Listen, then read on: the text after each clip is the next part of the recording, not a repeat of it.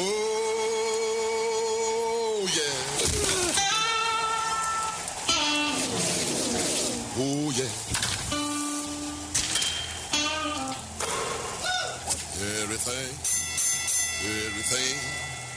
everything gonna be all right this morning.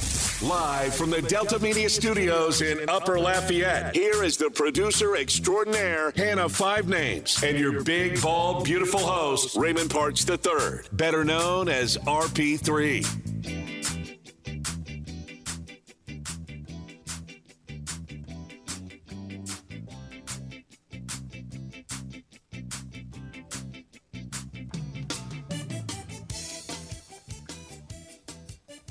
The Pelicans giveth, the Pelicans taketh away. Just when you thought you could buy into the Pels being healthy ish and that this was going to be a remarkable season and that Zion Williamson was going to be healthy for the first time in his career. The big fella the first time. Then, well, the Pels proved to be, wait for it, the Pels. Zion Williamson had an MRI done yesterday, confirming that he has a right hamstring strain that he suffered late in the third quarter of Monday night's loss at the Philadelphia 76ers which means the big fella all star face of the franchise will be reevaluated in three weeks. Three weeks will be reevaluation time. Not that he's coming back in three weeks. No, no, no, no, no. That he's going to be reevaluated in three weeks. And here's the problem you never really fully recover from the hammy. It nags at you it gets in the back of your mind that you're going to pull it again. Your rehab is usually slow. So now the Pelicans, who are off to one of their best starts in franchise history and have been able to do so without essentially Brandon Ingram for most of the season, without Herb Jones for most of the season. But they had Zion and CJ carrying the load. Well, now Zion's going to be out probably a month. And they still don't have Brandon Ingram back. Yay! Good morning. Welcome to RP3 and Company. I'm your host, the big, bald, and beautiful one. I'm joined inside the game studios by the producer extraordinaire, Miss Hannah Five Names. We have a good show lined up for you today. We're going to talk McNeese basketball legend Joe Dumars. He's going to have the court named after him there at McNeese on Thursday night. We're going to talk LSU men's basketball. Losing on the road to Kentucky, but man, showing a great fight. They sure do look like an NCAA tournament team. I know it's early, but they have a lot of the trademarks of a tourney team. We'll dive into that hardwood action, as well as talking the latest with LSU football, Saints, and Raging Cajuns, football and basketball. But we're going to start with those Pels. What do you do now? I, I, that's where it stands. What do you do? Where do you go? They've already had to be without one All Star for most of the season. And Brandon Ingram. They haven't had Herb Jones out there either for the majority of that stretch. And they've dealt with not having Zion Williamson out there, right? Guy missed all of last season. He's missed chunks of every season he's played in. The big thing about Zion, the big question mark, if you will, has always been well, can he actually play? Availability. When he's healthy, he is special. When he's healthy, guy's one of the plays like one of the best players in the league. But the argument has always been he doesn't stay healthy enough to do that. And sure enough, now he's got a hammy. We begin the new year with terrible injury news for the Pelicans as the face of the franchise is now out. And probably a month because he's going to be reevaluated in three weeks. The, the Pelicans did not announce that the big fella is going to be ready to go in three weeks. No, no, no, no, no. That he's going to be reevaluated. And you know good and well, because of his injury prone history, and I know everyone views that as a negative thing when you you call someone injury prone, but that's the case. Zion was injured in high school. Zion was injured in college. Zion's been injured his entire pro career. That means he's injury prone. Which is why when the draft came around all those years ago, right here at this desk on this station, I said, I know Zion's special. I know his ceiling is great but I'm taking Ja Morant. I said it right here. Big fellas with unique bodies that we haven't seen before. Because he has what we call a tweener body. Okay, he's a big dude. He can carry around 300 pounds, but the frame is not built for 300 pounds. If that makes any sense. So Zion has to be on top of his weight for the frame that he has. And that's why his weight's always been an issue. Because he is physically dominant. When he's on, it's tough to stop because he has a unique body type and he has a unique skill set. The problem is the problem is the guy's always injured and anyone can pull a hamstring. Make no bones about it. Anybody can pull a hamstring. That's not unique. Happens all the time. But it's just another injury for Zion. And another injury for the Pels. And look, Willie Green proved last year, earned his earned his coaching card, if you will, by as a first year coach never having Zion, dealing with other injuries, and somehow found a way to rally these guys after they got the CJ McCollum. After they executed the CJ McCollum trade, they were able to rally the troops, win the play in tournament, get into the playoffs. Well, uh, they're not going to be that far behind now because, hey, guess what? If you lose Zion for the next month, hey, you're already one of the top four teams in the West. You're eventually going to get Brandon Ingram back, hopefully. You're in a good spot. But once again, they still haven't all played together. The projected starting five for this team has only played in like six games together. So even when Zion does return, you're going to have to figure out how to incorporate him. How does he and BI play on the court at the same time again? How do you do this with Herb Jones and CJ McCollum and Trey Murphy the third and Valanciunas? This is a talented team. This is a deep team. But this is a huge setback. It just is.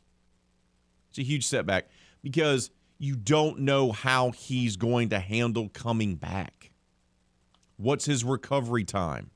And you know the Pelicans are going to be extra cautious because this is their face of the franchise. This is the guy they've invested all the money into. You think they're going to rush him back? No.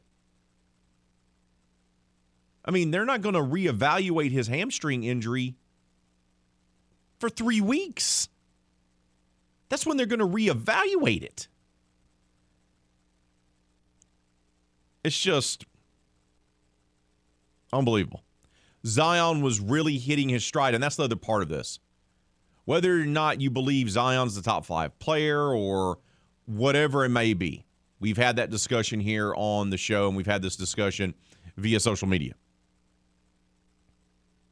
He was really growing up. He was becoming a man in front of our own eyes. 29.3 points a game he was averaging, 63.4% field goal percentage, averaging 6.6 rebounds, 5.4 assists, a steal, a block in his last 15 games.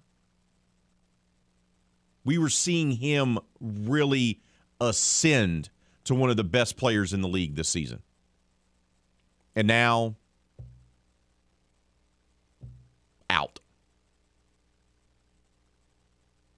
To their biggest scores, bucket getters, if you will, Zion and BI both out. And here's the other part of this. Not only does he suffer the right hamstring uh, strain, let's say proactively, let's just be positive that in three weeks they reevaluate him and they say, Zion, you're good to go. Boom, get back out there. Okay? Let's take best case scenario. We know that's not going to be the case, but let's take best case scenario here. Pelicans play 11 games over the next three weeks, seven of which are on the road. They're five games under 500 on the road this season. So now you're not going to have Zion as well. And you have to play 11 games in the next three weeks, and seven of those are on the road. It's going to be a critical stretch for the Pels. Can they maintain their top four seeding? Can they stay up there while they wait for Zion to come back? Can BI actually come back? He's still dealing with the toe injury. They're going to find out. We're going to find out what this Pels team is made of. And guys like Naji Marshall, Valanciunas, going to see a lot of Jaxson Hayes. Maybe it was a good thing they didn't trade him in the offseason after all. And see if they can keep things afloat while Zion is out now for at least three weeks.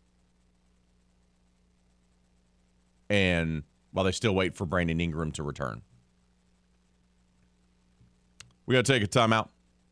When we return here on RP3 and Company, LSU men's basketball team went on the road, put together a very impressive performance. They lost, but man, they sure do have the look of a tournament team. We'll recap that for you coming up next, right here on the game. Southwest Louisiana Sports Station, and your home for the LSU Tigers and the World Series champion Houston Astros. Tune in every weekday at 8:15 a.m. and 3:15 p.m. for the LSU Sports Update, presented by Tibbs Trailers here on the game. 1037 Lafayette and 1041 Lake Charles, Southwest Louisiana's sports station.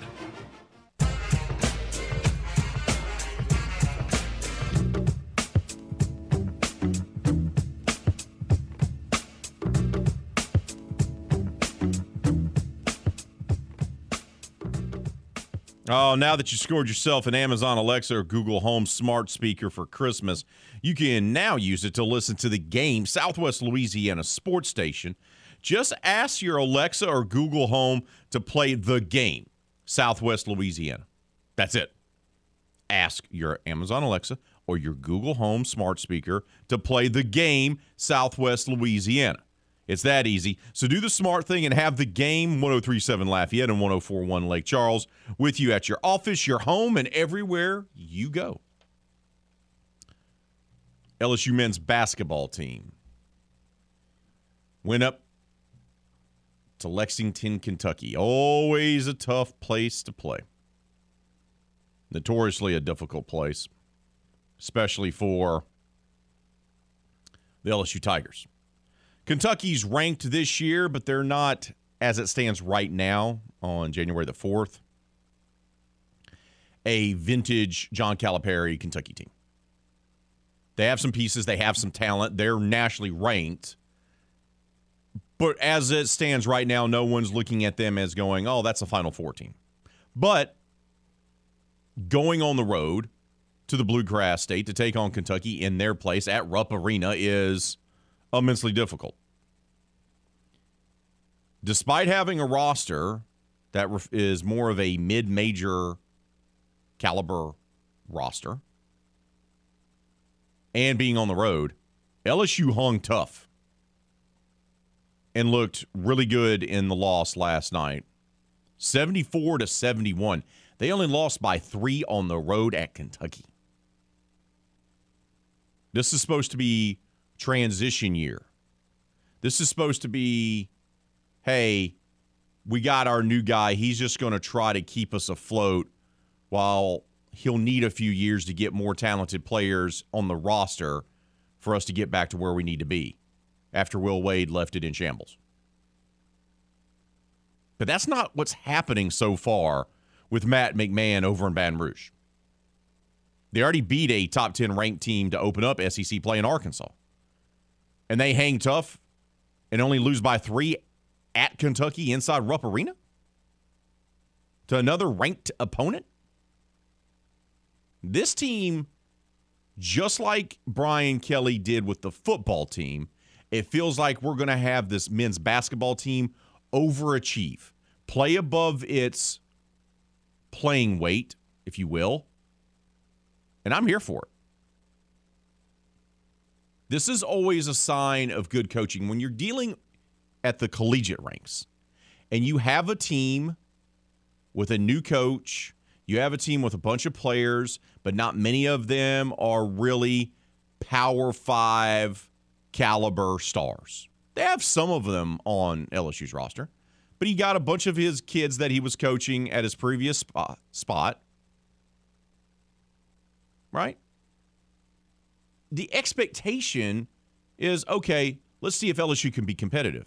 Not only are they proving to be competitive, they've already beat number nine ranked Arkansas, and they went toe to toe with nationally ranked Kentucky on the road. This is a great sign for what this team could be.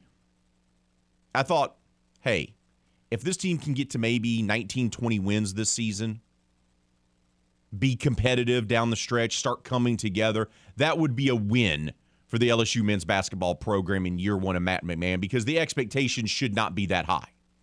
Just like I felt like the expectation shouldn't be that high for Brian Kelly, who took over a mess of a football program. Well, Brian Kelly won the SEC West, 10 games, and a bowl game. Can Matt McMahon have this team be nationally ranked this season? Can he have this team be an NCAA tournament team? Now, it's still early. I understand that. There's still plenty of time to go here. And they could, you know, hit a wall and take a dip. And there, it's not as if the competition is going to get any easier for them. They're still going to have to play ranked Alabama, ranked Tennessee. Auburn's always a handful with Bruce Pearl as their head coach. So there's still plenty of difficult, challenging games on the schedule. But man, to go into Rupp like they did last night, and they still got a shot off. Now, KJ Williams' last second shot, you know, fell well short at the buzzer, but they still were able to even get a shot off. Who had that? Who anticipated this LSU team before the start of the season or even early in the season when they weren't really playing anybody that you said, hey, that's a team that's going to go into nationally ranked Kentucky and have a chance to force overtime at the buzzer? No one. No one thought that. No one. They trailed Kentucky by only one point with nine seconds left after Cam Hayes was fouled on the three point shot with 9.3 seconds left. Hayes made all three shots from the charity stripe, but Ford Jacob Toppin made both of his free throws to extend the lead back to three. I mean, this was a two point game with 57 seconds left. They gave Kentucky everything they could handle. They played fairly solid defense last night. And look, Kentucky's got dudes. Kentucky's got lottery picks. That's the thing that that's the biggest thing that to take away. Once again, Cal's teams always take a while to develop uh, their chemistry and what they're going to be because he has a bunch of lottery picks, right? And got to figure out how those guys are going to play together. What roles are they going to take? And it usually takes a little while. So if you're going to get Kentucky, you usually can get them early in the schedule. But for them to go out there and hang tough with Kentucky like that. And they did so by shooting the three pointer last night. That's the other part of that. They got hot from three. Now, their half court offense eh, wasn't great. But they hit 6 to 13 shots from beyond the arc in the first half. So now you're seeing a different type of wrinkle with this LSU men's basketball team. Once again, I'm not moral victory guy. I'm just not. That said, they've opened up conference play, taking down a top 10 ranked team, and then going on the road and losing to another nationally ranked team in one of the toughest places to play, Rupp Arena, and only lost by three.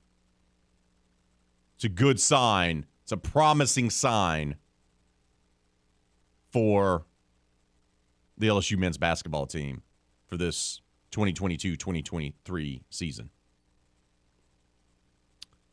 We got to take a timeout. When we return here in RP3 and Company, we're going to keep it on the hardwood, talk a little Raging Cajuns basketball.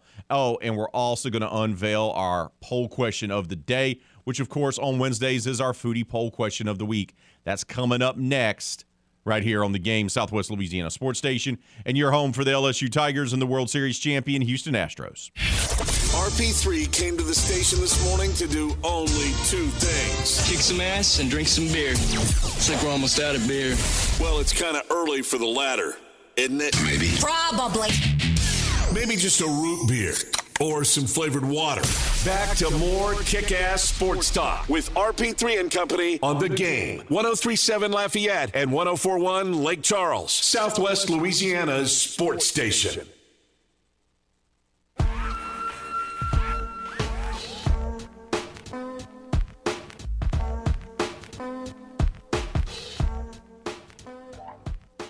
Hey, the new year has arrived, which means Mardi Gras can't be far behind. And you can get Mardi Gras started the right way with a real fun run. Trail presents the Lundi Gras Barathon. That's going to be held on Monday, February 20th. It's four miles through Freetown, just south of the parade route. You can wear a costume and enjoy free drinks throughout the course, served at the Adult Hydration Station. Well, that sounds like a good time. A party bus will follow close behind so runners can jump aboard at any time run all or some, or guess what? You don't have to run any of it. Just come out and have a good time. The audience is going to vote for the winner of the costume contest, so bring your loudest, craziest friends with you. It's the Lundi Gras Barathon. Free drinks, food, and prizes. You can go register now at latrail.org. That's latrail.org. Foodie poll question of the day which is our poll question of the day on Wednesdays. This is inspired by a conversation that was had in passing with producer extraordinaire Miss Hannah Five Names, where I was slightly appalled. I was aghast by what she told me. So this leads us to our poll question of the day.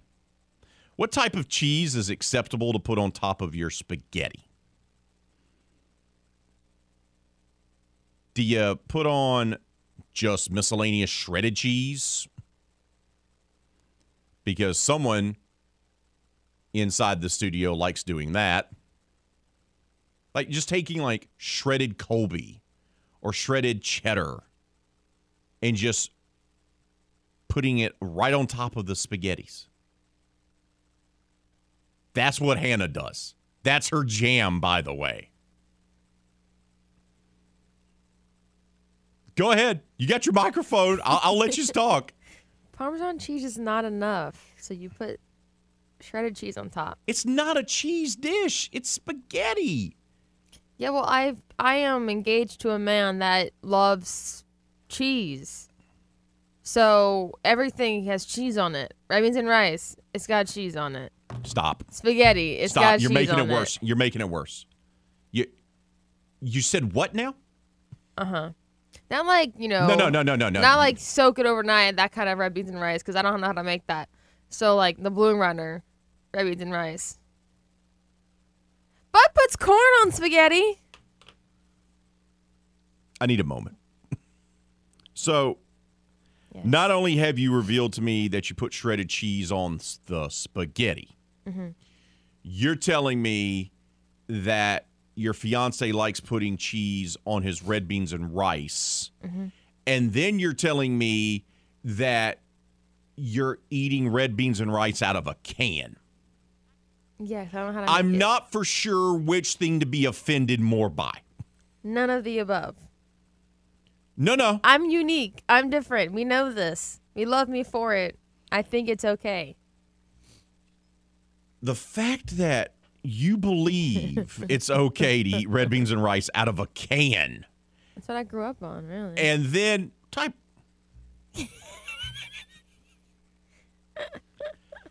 How is someone from the state of Louisiana eating red beans and rice out of a can? See, I was born here, but I moved around a lot. Not an excuse. Okay. Where's your mama from? West Bank. So, Mama's from West Bank of New Orleans. and y'all are rolling with canned red beans, is what you're trying to tell me. yeah. I need, I'm going to take a note right now. I need to do a better job of doing background checks on individuals that I hire here because I'm not for sure if I would have signed off on adding you to the roster, knowing that you eat the red beans out of the can. Yeah. I usually would get the big the big tall cans and then I would eat half on one point for one snack like a one like dinner for myself and the other half another night. Always with Tabasco or crystals, a little bit of Slap Ya Mama or Tony's, depending on what we had. And then now, since I've been with Kenneth for going on almost six years now, um, with cheese. I was appalled at first, and then I tried. I was actually not that bad. That's not a ringing endorsement when you say something's not that bad. Yeah, because it's like different, but like No, it's I like not- it. No, no, no, no. That's not an endorsement. That's not like saying you're putting your support behind something when you go, well, you know, it's not that bad. yeah, you're not saying you it's say it. good. I mean, it is good, but you're gonna go and say that it's terrible. And I said, well, it's not that bad because you're not gonna like it as much. I can't deal with you right now. This is this. I, I couldn't. I could couldn't deal with the spaghetti, but now you've taken it to another level. So, You, you, you you've gone down a rabbit hole that I am afraid we'll never be able to recover from. well, guys, the other uh, options on the poll question are American sliced cheese, which Ray guessed that first. That's why it's on there. So that's the silly answer. Parmesan cheese and other. Yes, because shredded cheese is not a silly answer for spaghetti. is not a silly answer. You have to put like a whole like half of the dang bottle of Parmesan cheese actually have cheese on your spaghetti.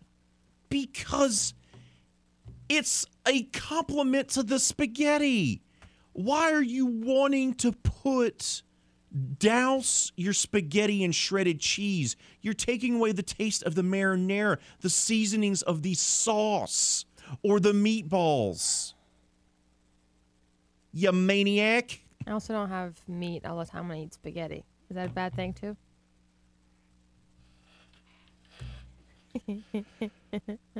Oh, I hope though No. you your faith will be restored in me as you eat the stew I brought you for lunch. So hopefully that makes. am I supposed to put cheese on it? No. Kenneth said all about it. I said no, I'm not putting it on that. Then I'll probably enjoy it. That has meat I thought it. your future husband was from Florida, not Wisconsin. He may be from over there, but that man loves cheese. If he could, he would eat Velveeta macaroni and cheese every single day of his life. I tell him no. Often. A foodie poll question of the week. You're welcome. Oh, thank you, I guess. What type of cheese is acceptable to put on top of your spaghetti? Shredded cheese, American slices, Parmesan, or other? Right now, 83% say Parmesan, 9% say other, 4% say shredded, 4% say American slices. Let's get to some early comments, shall we? Ralph on the Twitter says Parm, and not the canned one, has to be fresh grated. Ooh, now you were talking. With some four cheese garlic toast on the side, sliced cheese. Choosing that will probably result in a visit from the Gambino family. JPK the OD says fresh shaved Parmigiano oh, oregano is the only option. If you're feeling fancy, You can spike it a bit with its buttery, creamy, slightly nutty cousin.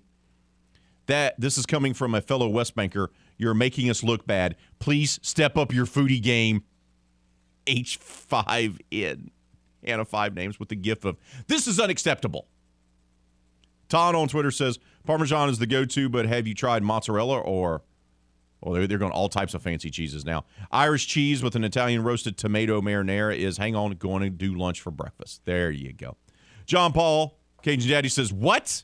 Who puts sliced cheese on their spaghetti? That is just a silly answer. And remember, cheese doesn't go bad, it just becomes a different cheese. No, it goes bad. Mixed cheese goes bad. Salty Steve says Romano. That's a good choice as well. And Krista says, uh, I went, they, they used goat's cheese and it was fantastic. That's our foodie poll question of the day. What type of cheese is acceptable to put on top of your spaghetti? You have options shredded, which is Hannah's jam. Some of you have voted for American slices. See, I knew somebody would. 83% though say Parmesan. 9% say other. Keep those votes coming on the poll question of the day. Leave your comments on Facebook and Twitter, no matter how ridiculous they may be. Raging Cajuns men's basketball team is going to get back to action this week. Thursday, Saturday are their two games. Going to be both at home inside the Cajun Dome. First up will be Southern Miss on Thursday night. Then on Saturday will be Georgia State. And these are two key games for Bob Marlin's team because, well, they've opened up conference play as the preseason favorite to win the conference by losing their first two games at Coastal Carolina and then at Old Dominion. So they're going to have to turn it around in a hurry, is the best thing that they're going to have to do. And Bob Marlin, the veteran man in charge of the Louisiana Raging Cajuns men's basketball team, talked about how this little two game homestand this week is really coming at the right time for his ball club. Yeah, I mean, absolutely. I, I, wouldn't want to go six in a row or five in a row on the road.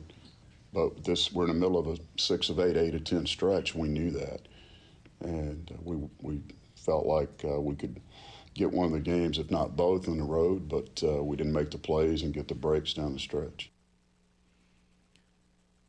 The coastal loss is the one that really hurts, right? Because that's that, that's a mediocre team, and you were up by ten late in that ball game.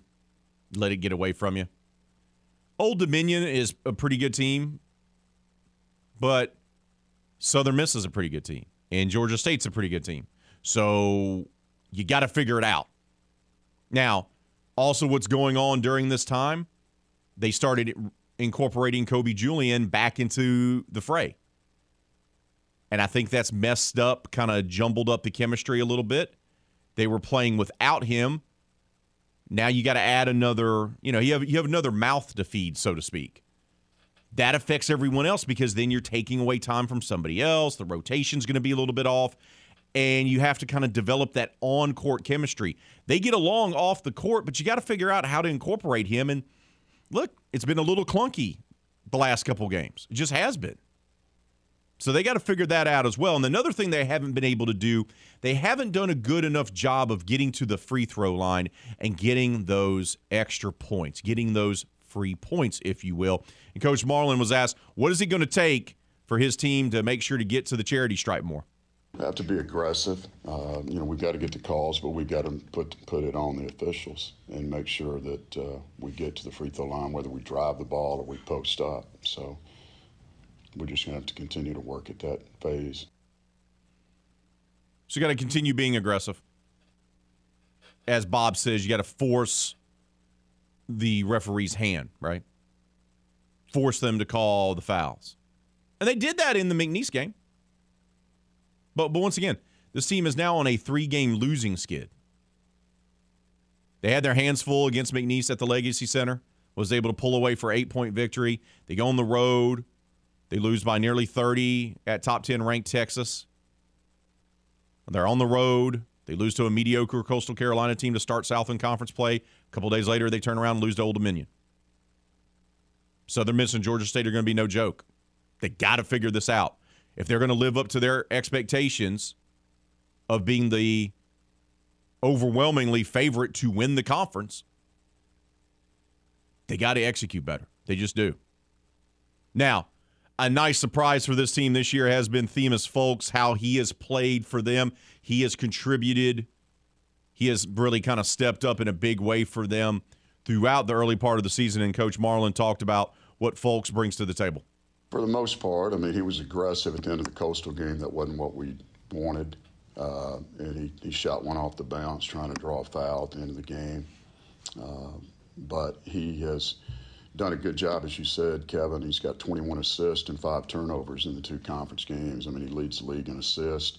I had a good talk with him Friday, and he, he shot less on Saturday and still did a good job with uh, 12 assists. So pleased with his performance. He's, we, we want him to, to be a little bit better defensively. And then one of those shots, you know, was a goaltend. It wasn't called too. So, I mean, you can go back to so many plays that we could very fortunately be 2 and 0 if, if things would have been different. They'll get back to action Thursday night inside the Cajun Dome against Southern Miss. Tip's going to be set for 7. Tip will be set for 7 as well on Saturday versus Georgia State. And can Bob Marlin's team stop the three game skid and get back on track and get their first Sun Belt Conference win of the season. We got to take a timeout. When we return, we'll update that poll question of the day and wrap up hour number one. You're listening to RP3 and Company right here on the game, Southwest Louisiana Sports Station, and your home for the LSU Tigers and the World Series champion Houston Astros.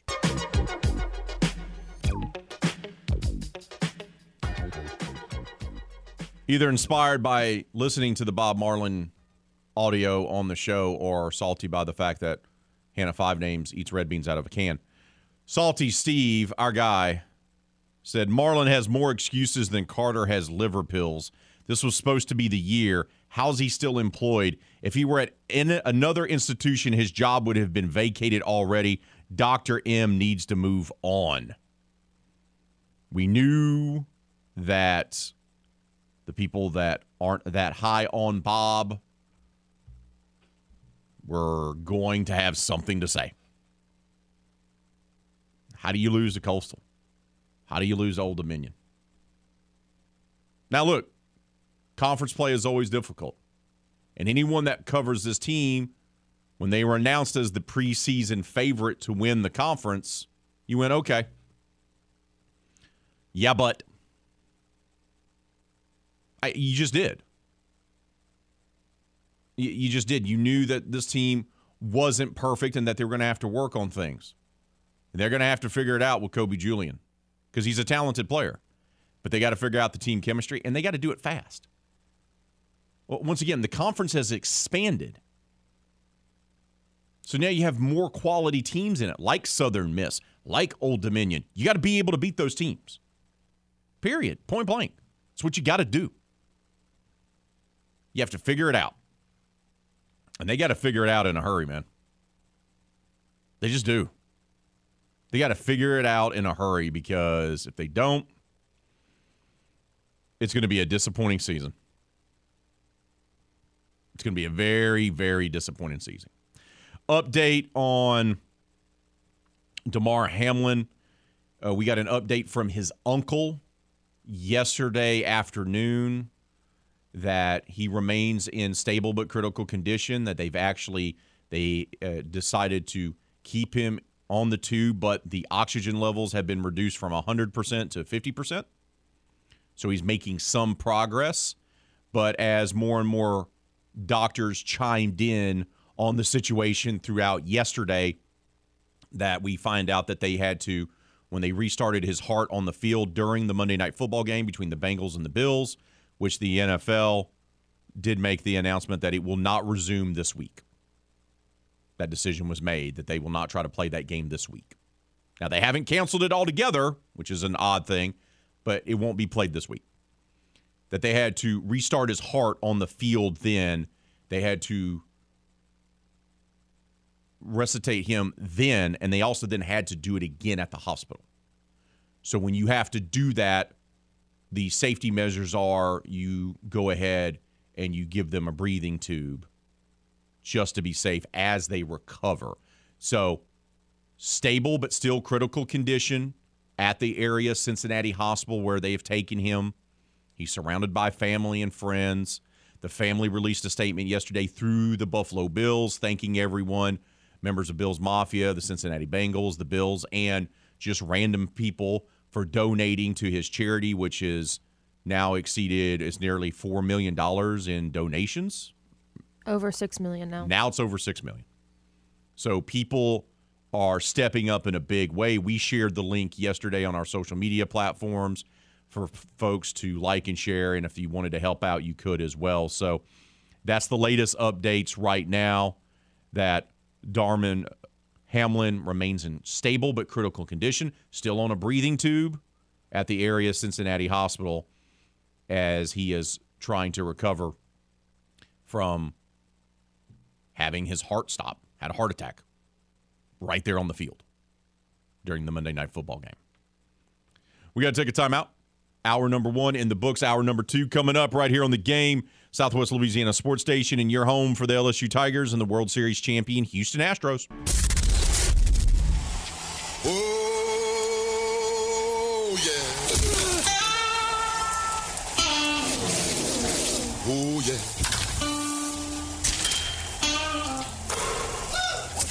Everything, everything, everything gonna be all right this morning. Live from the Delta Media Studios in Upper Lafayette, here is the producer extraordinaire, Hannah Five Names, and your big, bald, beautiful host, Raymond Parks III, better known as RP3.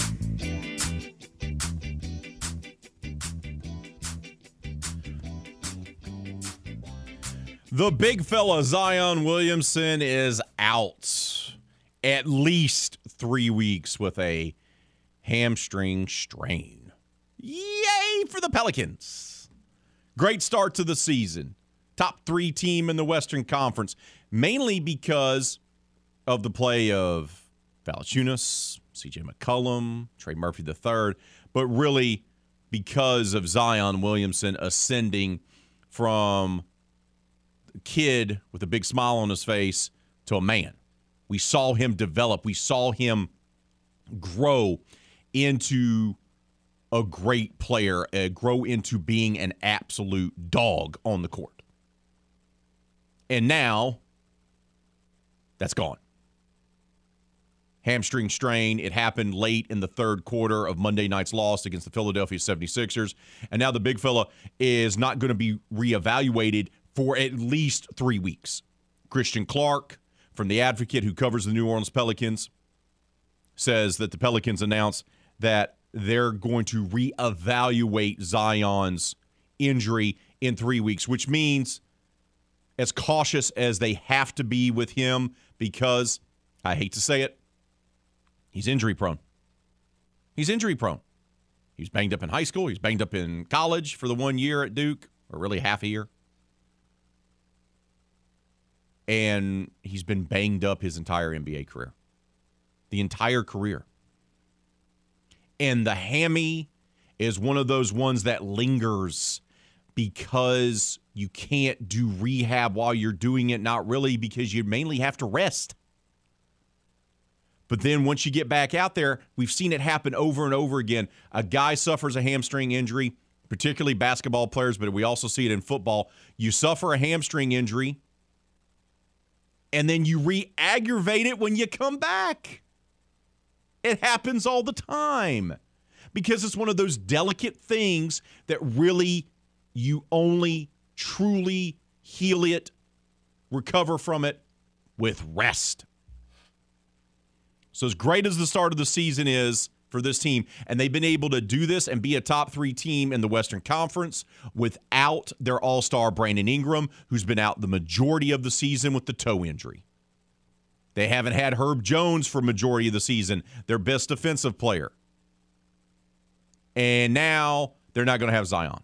And that lineup of Valanciunas, Zion, BI, CJ McCollum, and Herb Jones, they've only played six games together. That's it. That's it. When's BI coming back? We don't know.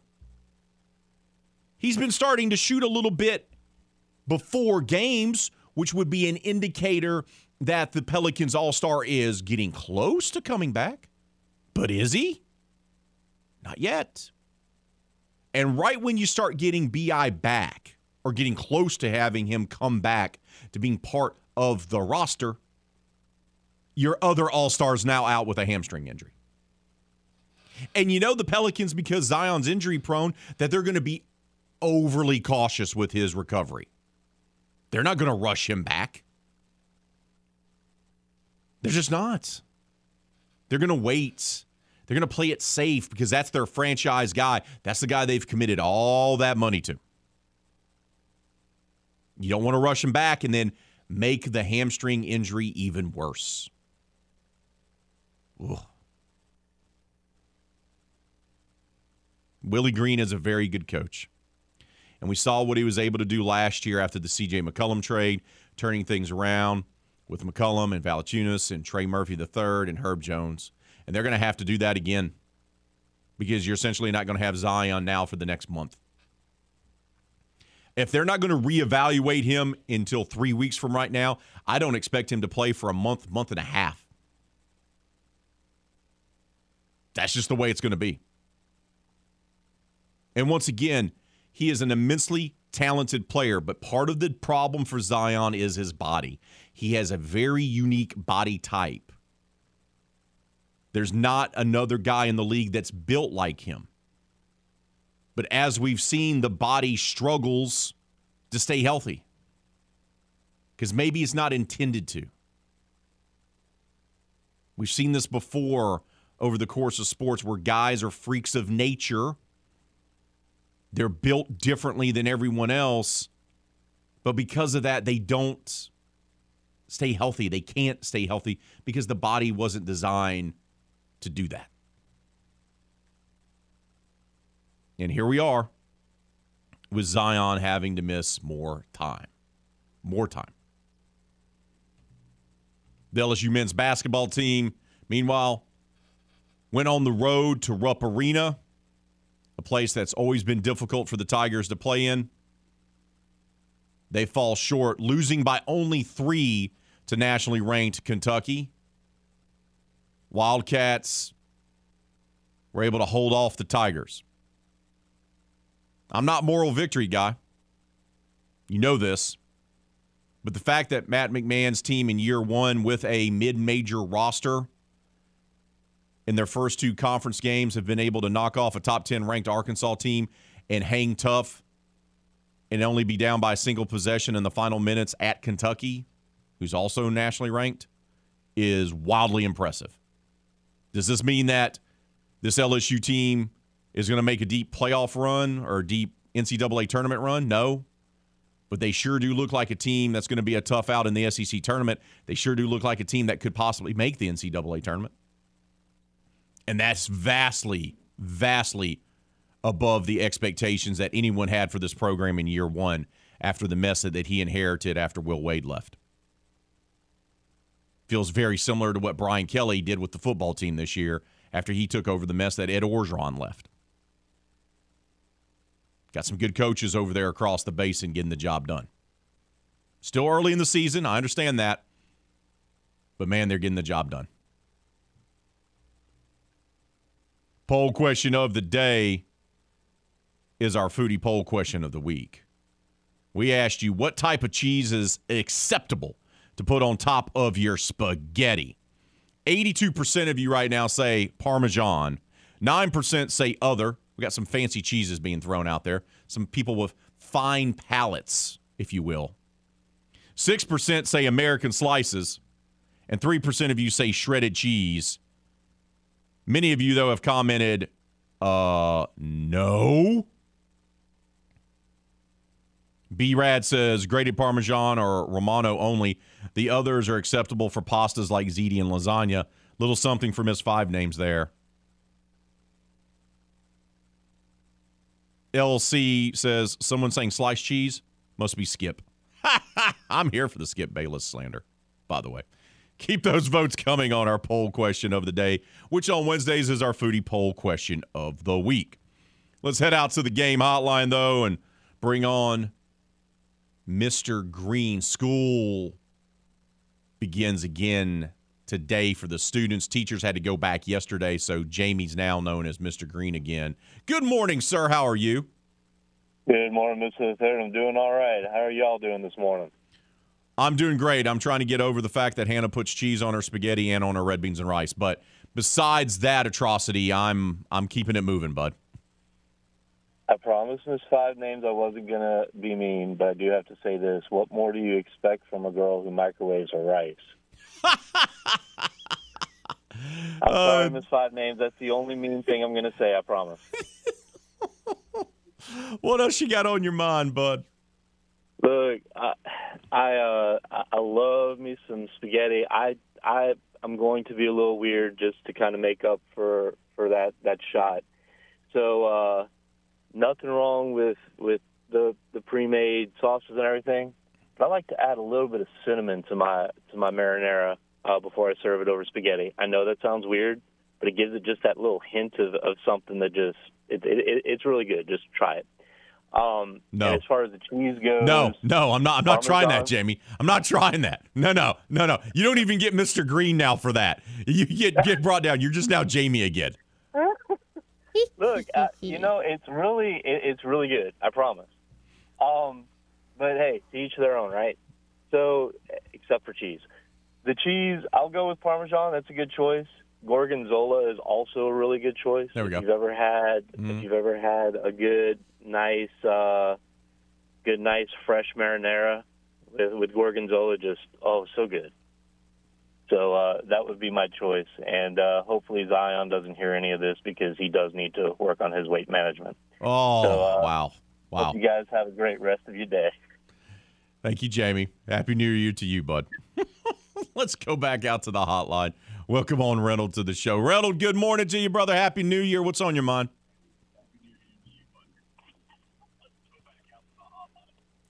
Reynolds, brother, you there? Morning, morning, morning. Uh, I'm going to have to go with, with Hannah on this one. Listen, spaghetti is, if you think about it, just a deconstructed lasagna. So you could put whatever cheese you want on it, my opinion, and I've eaten it with shredded cheddar, Colby, all that stuff. It's good. So it's really whatever you like. He's a chef, by the way. So hmm.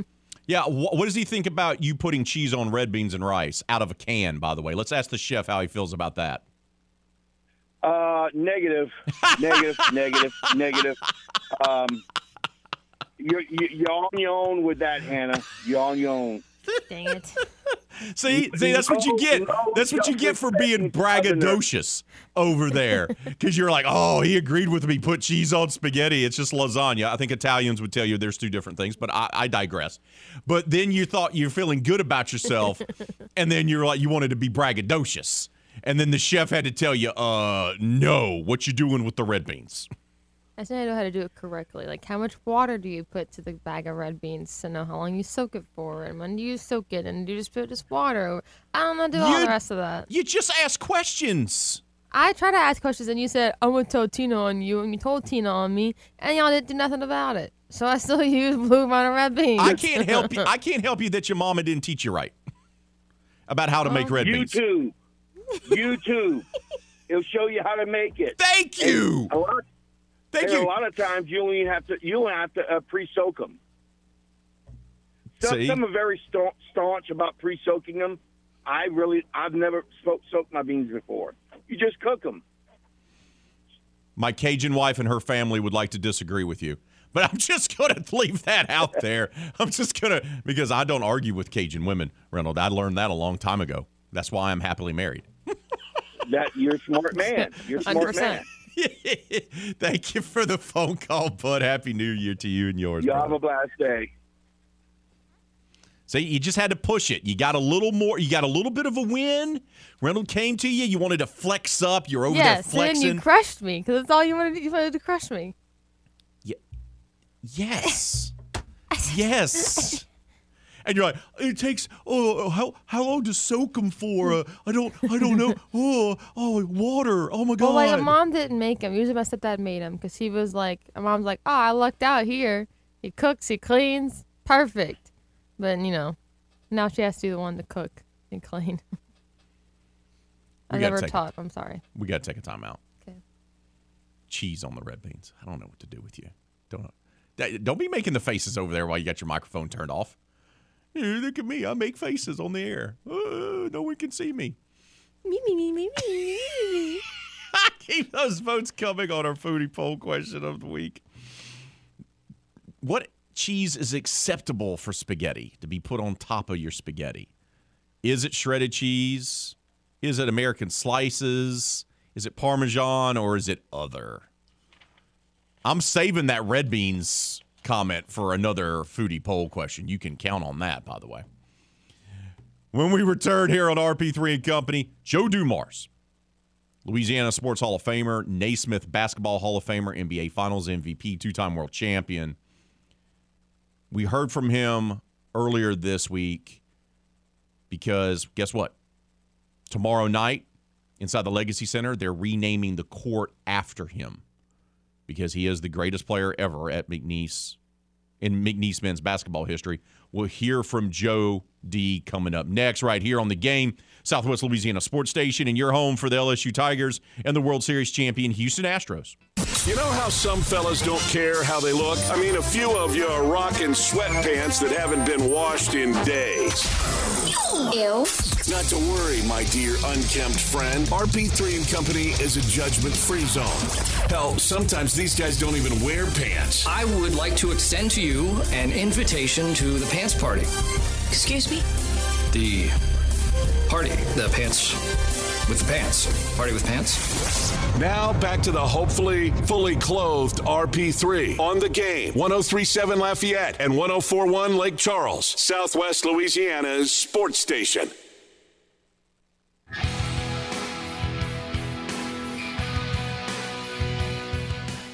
You know, I had a great dinner in Las Vegas during the summer at the NBA Summer League. And uh, that's when he first brought it up. And I just told him how much I appreciated if we ended up doing this, how much I appreciate it. I, I, I take nothing for granted. Anything, and I, I think I said this to Heath, anything that um, someone does for me or in honor of me, uh, I know they don't have to. And uh, so, uh, very grateful, very thankful, and very appreciative uh, for this. And I and I conveyed that to Heath uh, at dinner in Las Vegas in July sometime. Joe Dumars, greatest player in McNeese men's basketball history. A gentleman who, huh, man, grew up in Natchitoches, played for McNeese, went on to be drafted by the Detroit Pistons, part of the bad boy era of Pistons, helped them win back to back world championships. He was NBA Finals MVP, multiple All Star. He's in the Louisiana Sports Hall of Fame. He's also in the Naismith Basketball Hall of Fame. Oh, and as a front office executive, he helped the Pistons to another world title.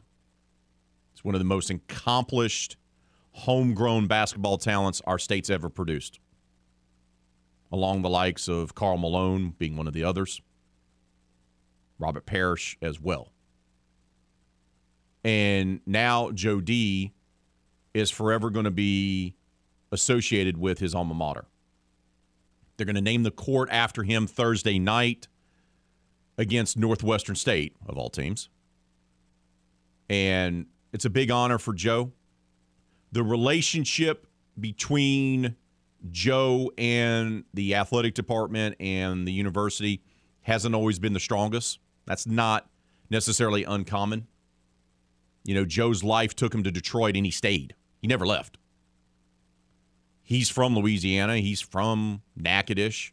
His wife, who he met at McNeese, she's from Lake Charles. They're both from Louisiana, but their kids were raised in Detroit. They raised their family in Detroit, and Joe never left. Played his entire career with the Pistons, then was part of the front office, and even in his role now with the association, he hasn't left Detroit. That's that's his home now. So sometimes that happens, but they just grew apart, so to speak. And Joe played in an era where, you know, he didn't even play in Burton Coliseum. Dumars played back in the day at the Civic Center in downtown Lake Charles, where people used to fight to get seats to games. That's how it used to be. That's back in the day when Karl Malone and Louisiana Tech would come to town. Joe's old friend. By the way, as Jim Gazzolo told us on yesterday's show, Karl Malone second choice was to play at McNeese. It's crazy that the mailman would have been a cowboy. And now that Heath Schroyer's done a nice job of reestablishing a relationship with Joe, look, they they they had his number retired. It's hanging up inside the Legacy Center. Before then, it was hanging up in Burton Coliseum. But now the court's going to be named after him. So every time you see the Cowboys play on television on ESPN Plus or you go to a game, it's always going to be there. That's always going to be part of it now. And credit Heath Schroyer, athletic director and former men's basketball coach, for repairing that relationship or making it stronger, if you will. Maybe it didn't need to be repaired, but it's definitely been now brought back together. And Joe's been brought back into the McNeese family. And Joe was asked earlier this week does he want a relationship with the team more now with that relationship being somewhat strengthened over the course of the last six months? I would answer that the same way that um, I answered Matt's question about my relationship with Heath. I want to do it if it's organic, if it's if it's not forced. Uh, I would never force myself or my opinions on anyone else, and I am uh, as open to helping McNeese basketball as anyone. And so I would be be happy to be involved if Heath and everyone else thought that I could help. Uh, I'd love to be a resource uh, to help in any way I can, Jim. So uh, I'm, I'm wide open to it. Dumars, of course, was a four time first team All Southland player the Southland Player of the Year as well for the Cowboys back in the day, wore number four. And you heard it right there. If the relationship keeps being the way it is, can be more than happy to help out. You know, and we heard from uh, Jim Gazzolo yesterday. He spoke with Joe Dumars in the past about this. And, you know, one of the things Heath Schroyer did when he took over as the men's basketball coach before becoming the athletic director was that he reached out to Joe and asked him for advice. That's the type of stuff that you need to do. Those type of relationships need maintenance. Right? Need to keep open lines of communication. You can't not communicate with one of your former stars unless you hit them up every few years when you need a donation. It's not how that works. It's just not how that works. Now, Thursday, they're going to have the ceremony in between the women's game and the men's game, where they're going to unveil the court naming and honor Joe on the court. What's funny about that is, is that they're taking on Northwestern State.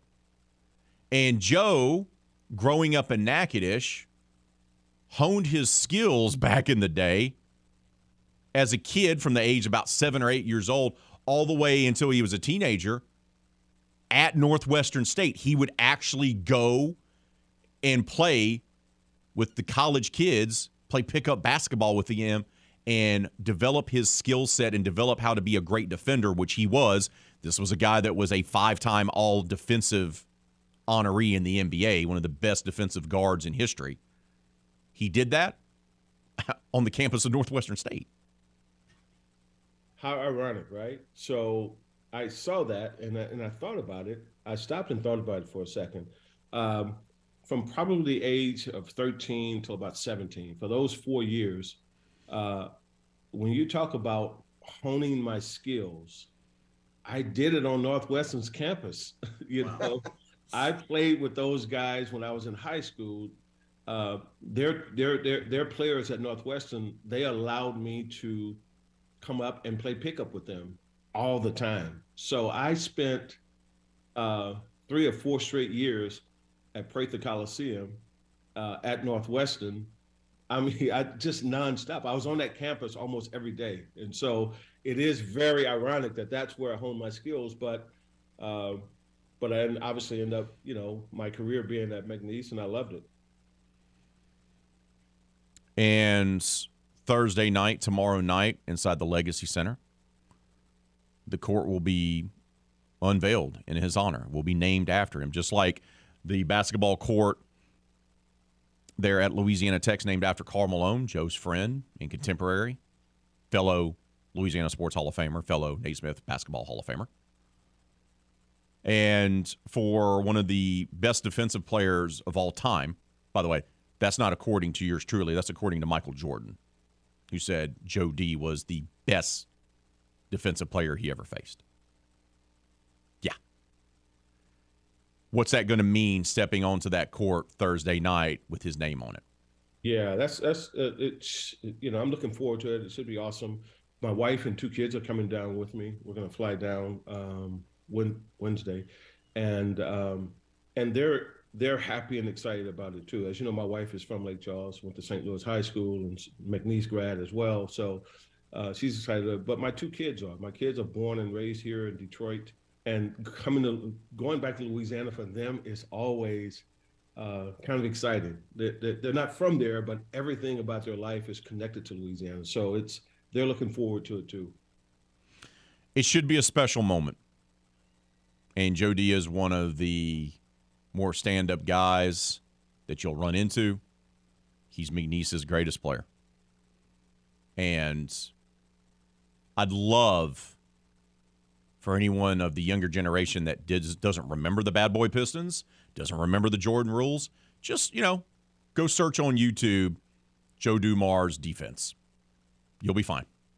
You want to figure out how to play defense and want to stop the greatest player of all time and frustrate him and make his life, you know, a living hell night in, night out, just go watch old clips of Joe Dumars play basketball.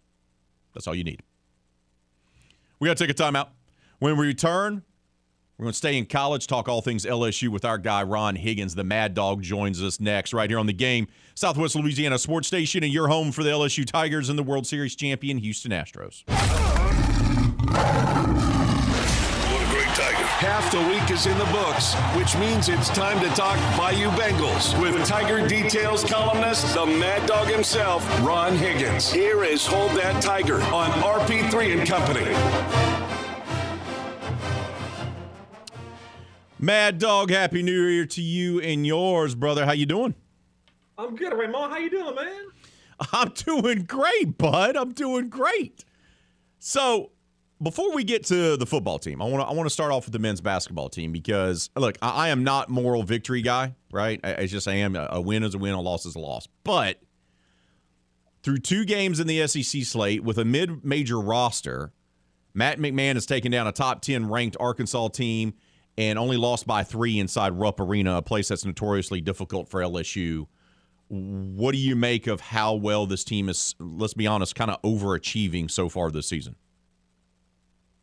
I think I think this team knows exactly who it is and how it has to play, and it doesn't deviate from that.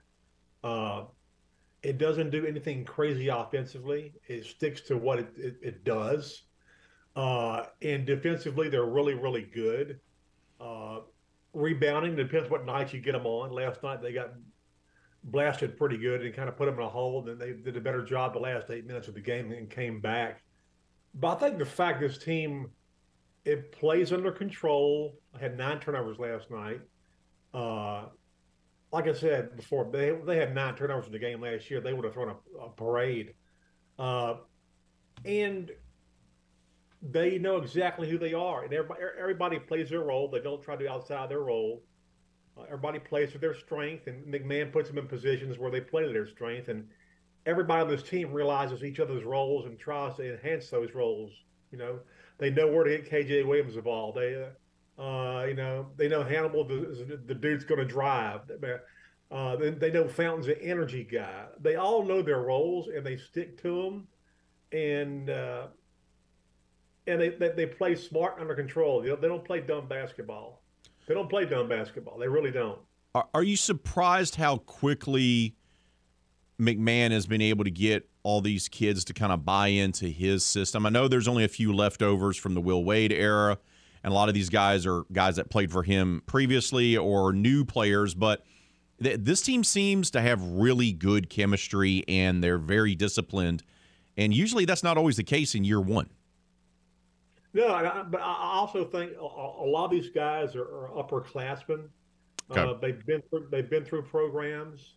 Uh, they know what coaches want. I mean, they, they know that if they want if they want to play and want a team to work, at this point in their career, they know that you know I have to do. I'll do what the coach says. You know, I've played other places, and uh, it helps. But man has three guys uh, on from you know from from his team. Uh, uh, NC NC State guy is really good. I mean, he's got got he's got transfers who are veterans who uh, have really bought into what he's saying.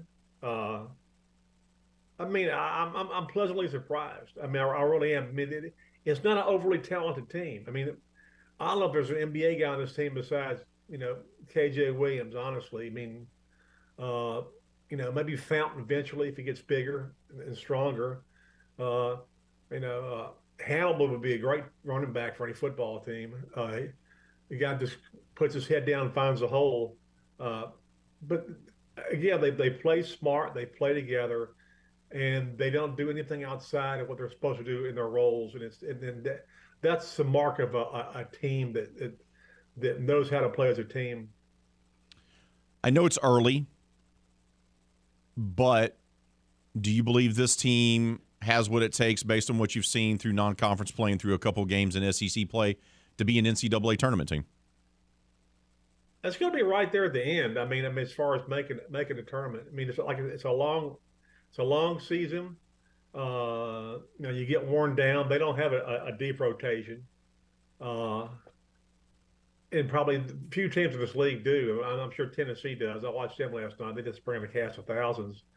Uh, as you saw, Kentucky really do, really doesn't. I mean, Kentucky, they played two guys in the start line of 40 minutes. uh, they have a shot, you know, and, and, you know, after these first two games of the SEC, I mean, I don't want to go crazy over them, but from the, the, the, the things I've seen of how they win and how they their formula winning, their formula winning never changes, uh, and the guys have bought into this. Yeah, I, I think they got a shot. I'm not going to say yet, yet because you know when injuries come up. Uh, but at the end of this month, we'll know a lot. This is honestly, this is the harder part of their schedule. January is the hardest part of their schedule, uh, and uh, you know they got A and M Saturday, Florida next Tuesday, Alabama. The, after that, then they have two straight uh, home games. But I think they they end January with Arkansas on the road. And they play Texas Tech in the Big 12 shootout here in Baton Rouge. So and they still have to play Auburn and Tennessee, even though those games are at home. Yeah, Auburn, Tennessee are, are coming up in a couple of weeks back to back at home. So uh, we'll know more about them then. Uh, I don't think they can beat Tennessee. I think Tennessee's the team to beat here. Uh, uh I do think they can beat Auburn. I don't know. Uh, Auburn is not the Auburn has been the last couple of years, and uh, but again, LSU they they need to stay healthy. Uh, if LSU stays healthy and doesn't get worn down, they got a real, they got a good shot. They really, really do because uh, I just uh, they they play with good pace and they play smart and they got guys who take care of the basketball, which was something totally foreign to Will Wade's teams. uh, but, but, again, Will Wade's teams had more athletes. When you have more athletes, athletes they can do anything. So they they play at a higher speed and they they make mistakes at a higher pace. Uh, uh, these guys aren't the athletes that Will Wade's teams were, but they play really, really smart and they play exactly the way they're supposed to play. We're talking with Ron Higgins, award winning columnist for Tiger Details. The Mad Dog joins us here in RP3 and Company. All right, let's shift to the football team. Before we get to the game and dissecting that absolute beatdown of poor Purdue, Kayshon Boutte, that situation, him deciding to change his mind and go into the draft five days before the bowl game. It seems like Brian Kelly and his staff knew that was happening because he didn't even make the trip with them to Orlando. What do you make of that turn of events from committed coming back for the senior year and then all of a sudden changing the mind there right before the bowl game? Well, I just thought it had a devastating effect on LSU in the ball game, didn't it? Oh You know, no, no. I mean, I mean, good luck, good luck to him. But he was a a diva all year. that Brian Kelly did his best to connect with and not say coddle, but try to get him in a, a positive frame of mind. And whether he, you know, uh, you know, it, it's not. Wasn't Jayden Daniels' job to connect with with with Kayshon Boutte? You know, I mean that's my guy. You know, you on the field, you connect with everybody, you throw at everybody. Uh, and once, when, I think he, that's what you know, that's what Daniels did once he started throwing the ball downfield. Boutte got some of them. You know what? Malik Nabers is the best receiver on this team. He's been it since mid-year last year when when Boutte got hurt. He's been the best receiver. He went out and showed it again. Uh, makes tough catches, go out and play, no ego. Uh, and I and I and I, I thought I was so impressed. I, I look, I know Purdue was decimated. I, I get that. I understand that.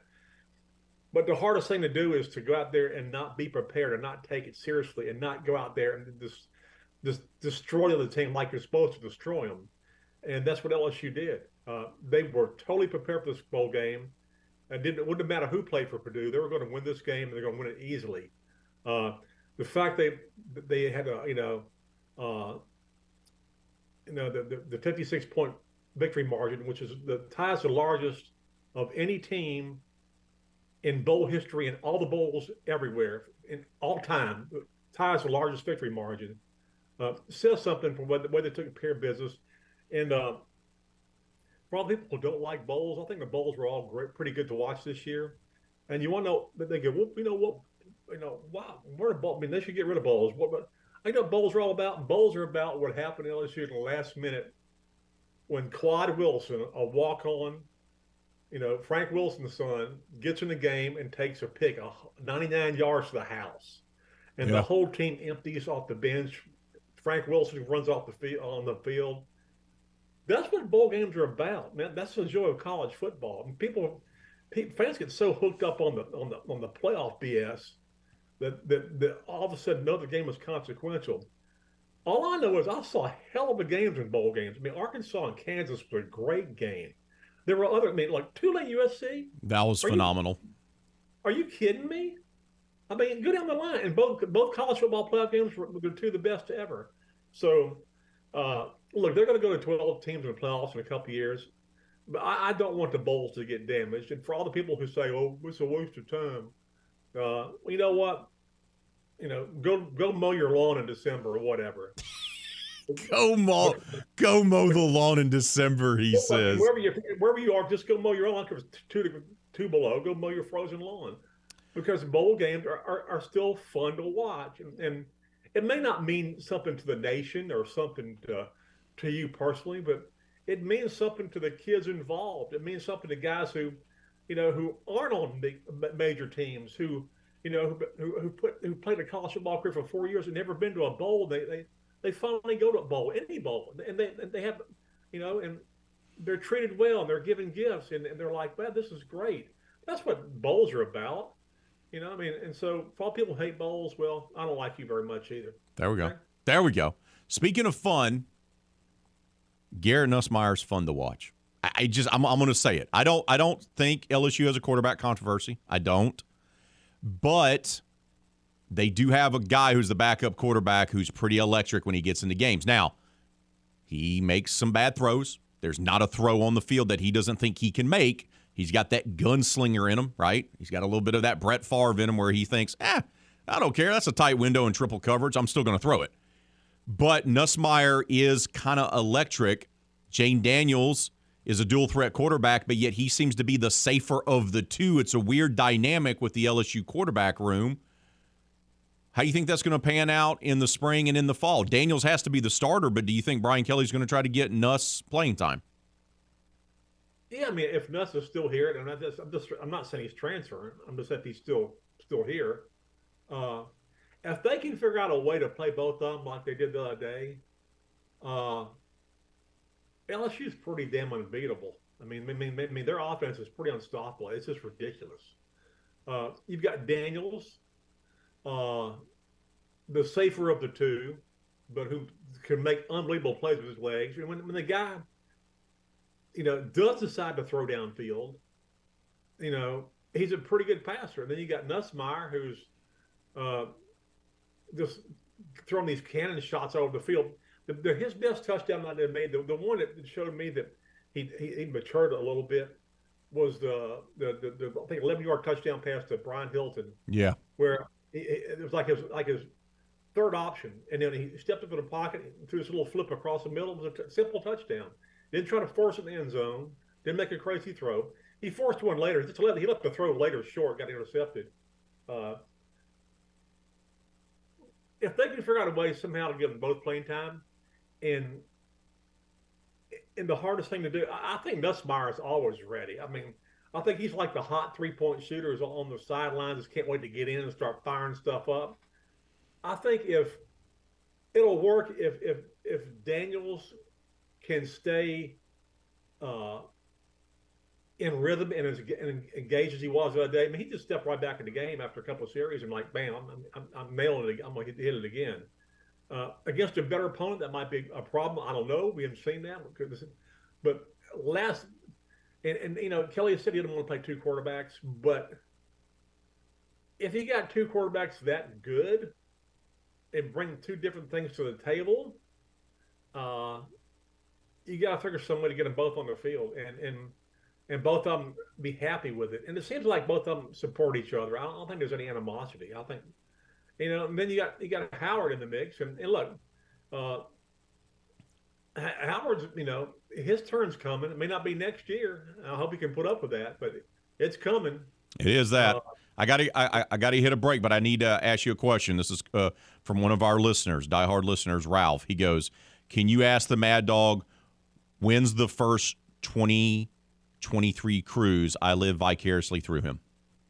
Uh, it's in March, uh, right before the, I think right before the NCAA tournament, somewhere around there. March, March, May, June, uh, open day week of Alabama game in December. Here we go. That's it.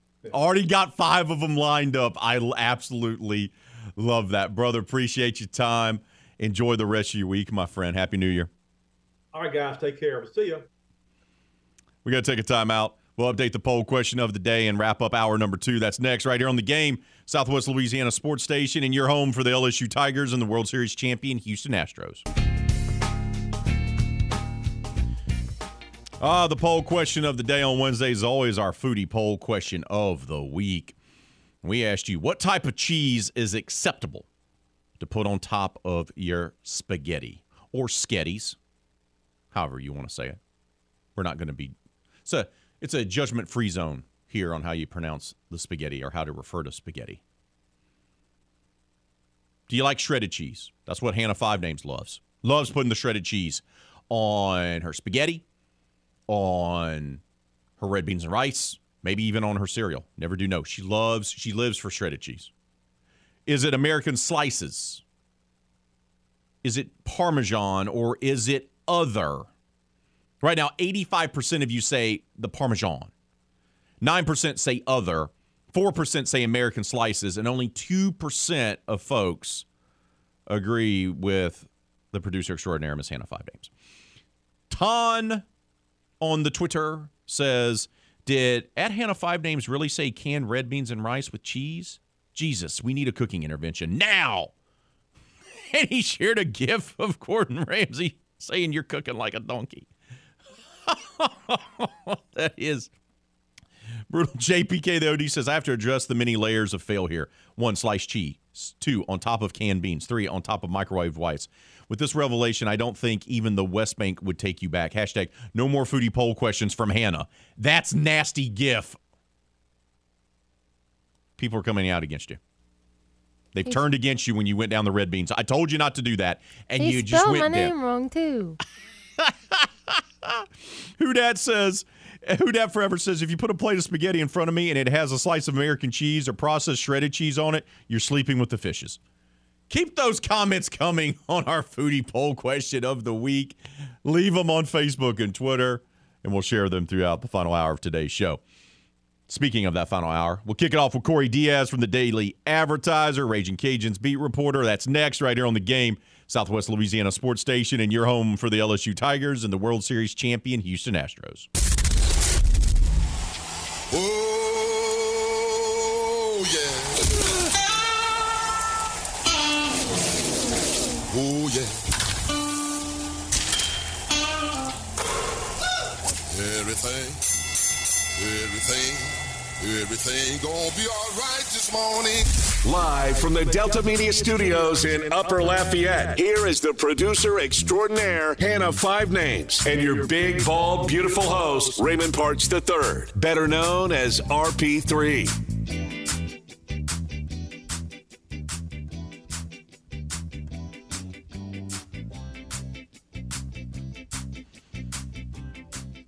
Hour number three has arrived here on RP3 and Company.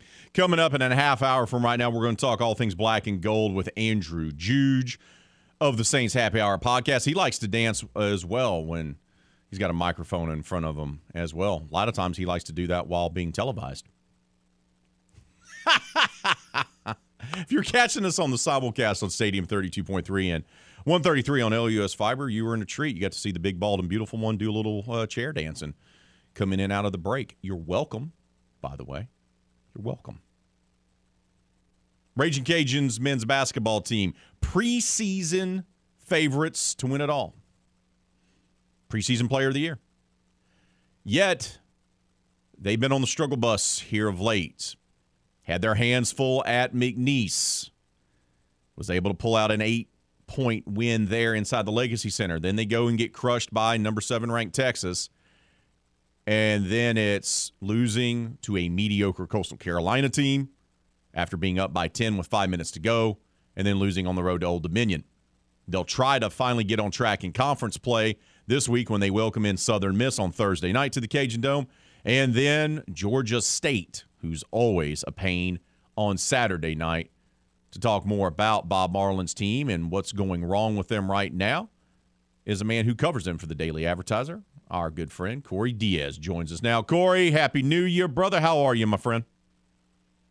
RP3, what's up, brother? I'm doing all right. How are you guys this morning?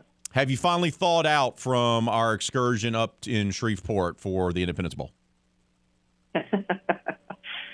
yeah, it, it, took it it took a few days, didn't it? Um, we, we had, had listen, we had quite the memorable Independence Bowl experience. I will say that was my second one, but I'll certainly remember my second one uh, more vividly than my first.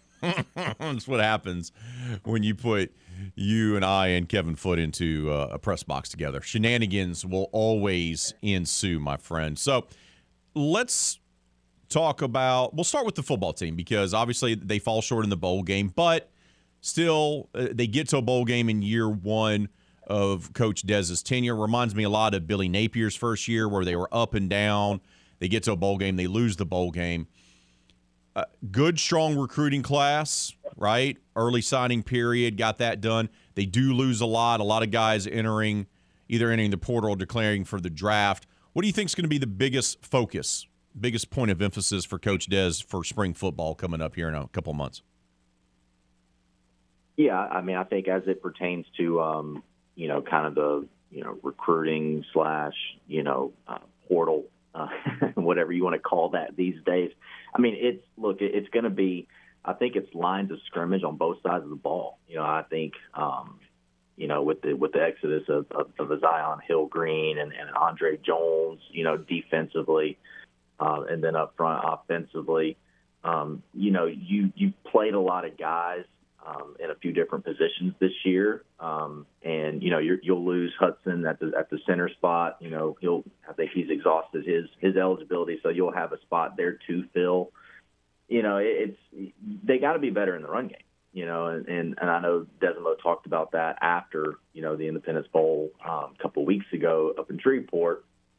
You know, I asked him what you know kind of what his immediate you know checklist looks like, and and you know, he said, you know, as we get closer to spring and get into it, you know, we, we, we need to start we need to start getting back to, you know, that run game identity, you know, that this program has kind of built itself on, you know, for the last handful, six, seven years. And so uh, it's got to start there, uh, Raymond. I mean, it's you know they they had some talented backs this year, and and you know, and obviously played a lot of guys at that particular position as well. But you know, I, I don't know. There shouldn't be any reason that Chris Smith shouldn't have rushed for at least you know 800, 900 yards this year. You know, and then you got a guy like Dre'lyn Washington who kind of came on as the season progressed. I mean, this is a kid who looked like you know, a force to be reckoned with when he would touch the ball, but he would only touch the ball three, four, five times a game. You know, so there, there's got to be some, you know, some some cohesion in terms of kind of what the, you know, what that game plan looks like for those guys, you know, during these games. And so, I think that's got to be the initial, you know, the initial starting point, you know, for this football team and for and for Dez as he, you know, basically gets ready to enter into year two, you know, as the head coach at UL is, is you know, we we really need to hone hone in and, and tinker with what we're doing schematically offensively to where we can, you know, put this team in the best position to be successful because I think there were times this year, and Raven, I know you and I talked a lot, you know, during the year. There were times where it seemed like the identity of the team, especially offensively, was a little erratic, a little scattered. Um, so if they can if they can address that and get it more defined, uh, I think it'd be a big help. Obviously, line of scrimmage is going to be a point of emphasis, making sure the quality of depth is there uh, attacking the running game and getting that back on track is going to be a big part of that as well. What do they do at quarterback, Corey? Because we saw three guys play this year for them, and we know what Chandler Fields can bring to the table. And I thought he played well in the in the Independence Bowl. We know what Ben Wooldridge did. He had moments. He played well throughout the season as well, but it sure does feel like you know there's a buzz about the young man out of Madison Prep who a lot of folks feel like is a more athletic and better version of Levi Lewis, and we know what he meant to that program. Uh, how's that going to shake out, in your opinion, as it stands right now? Yeah, you know, this is a talk about a just a, a really unique uh, situation, right? Um, there, there may not have been too many college football teams in the history of the sport, right? That that return. that return three quarterbacks all got all got game experience the year prior um, and you're coming and, and you had a quarterback competition the previous season in the preseason. You obviously awarded one guy that job, and you're coming back and you're basically doing the same thing. Obviously, you know, Wooldridge is not going to be ready for spring. You know, tearing his ACL there in November, it, it's.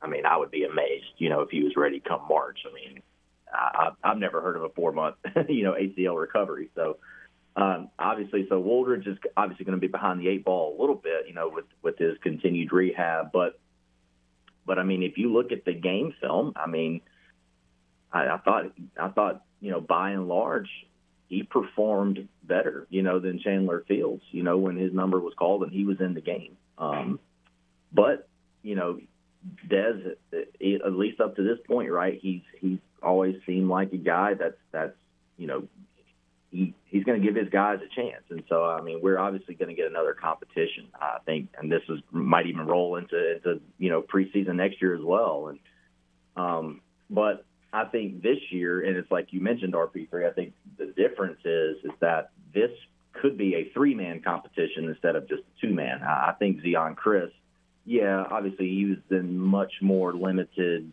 time than say Chandler or Ben, but he, he's he's flashed. You know, he's shown some things. He shows what he can bring.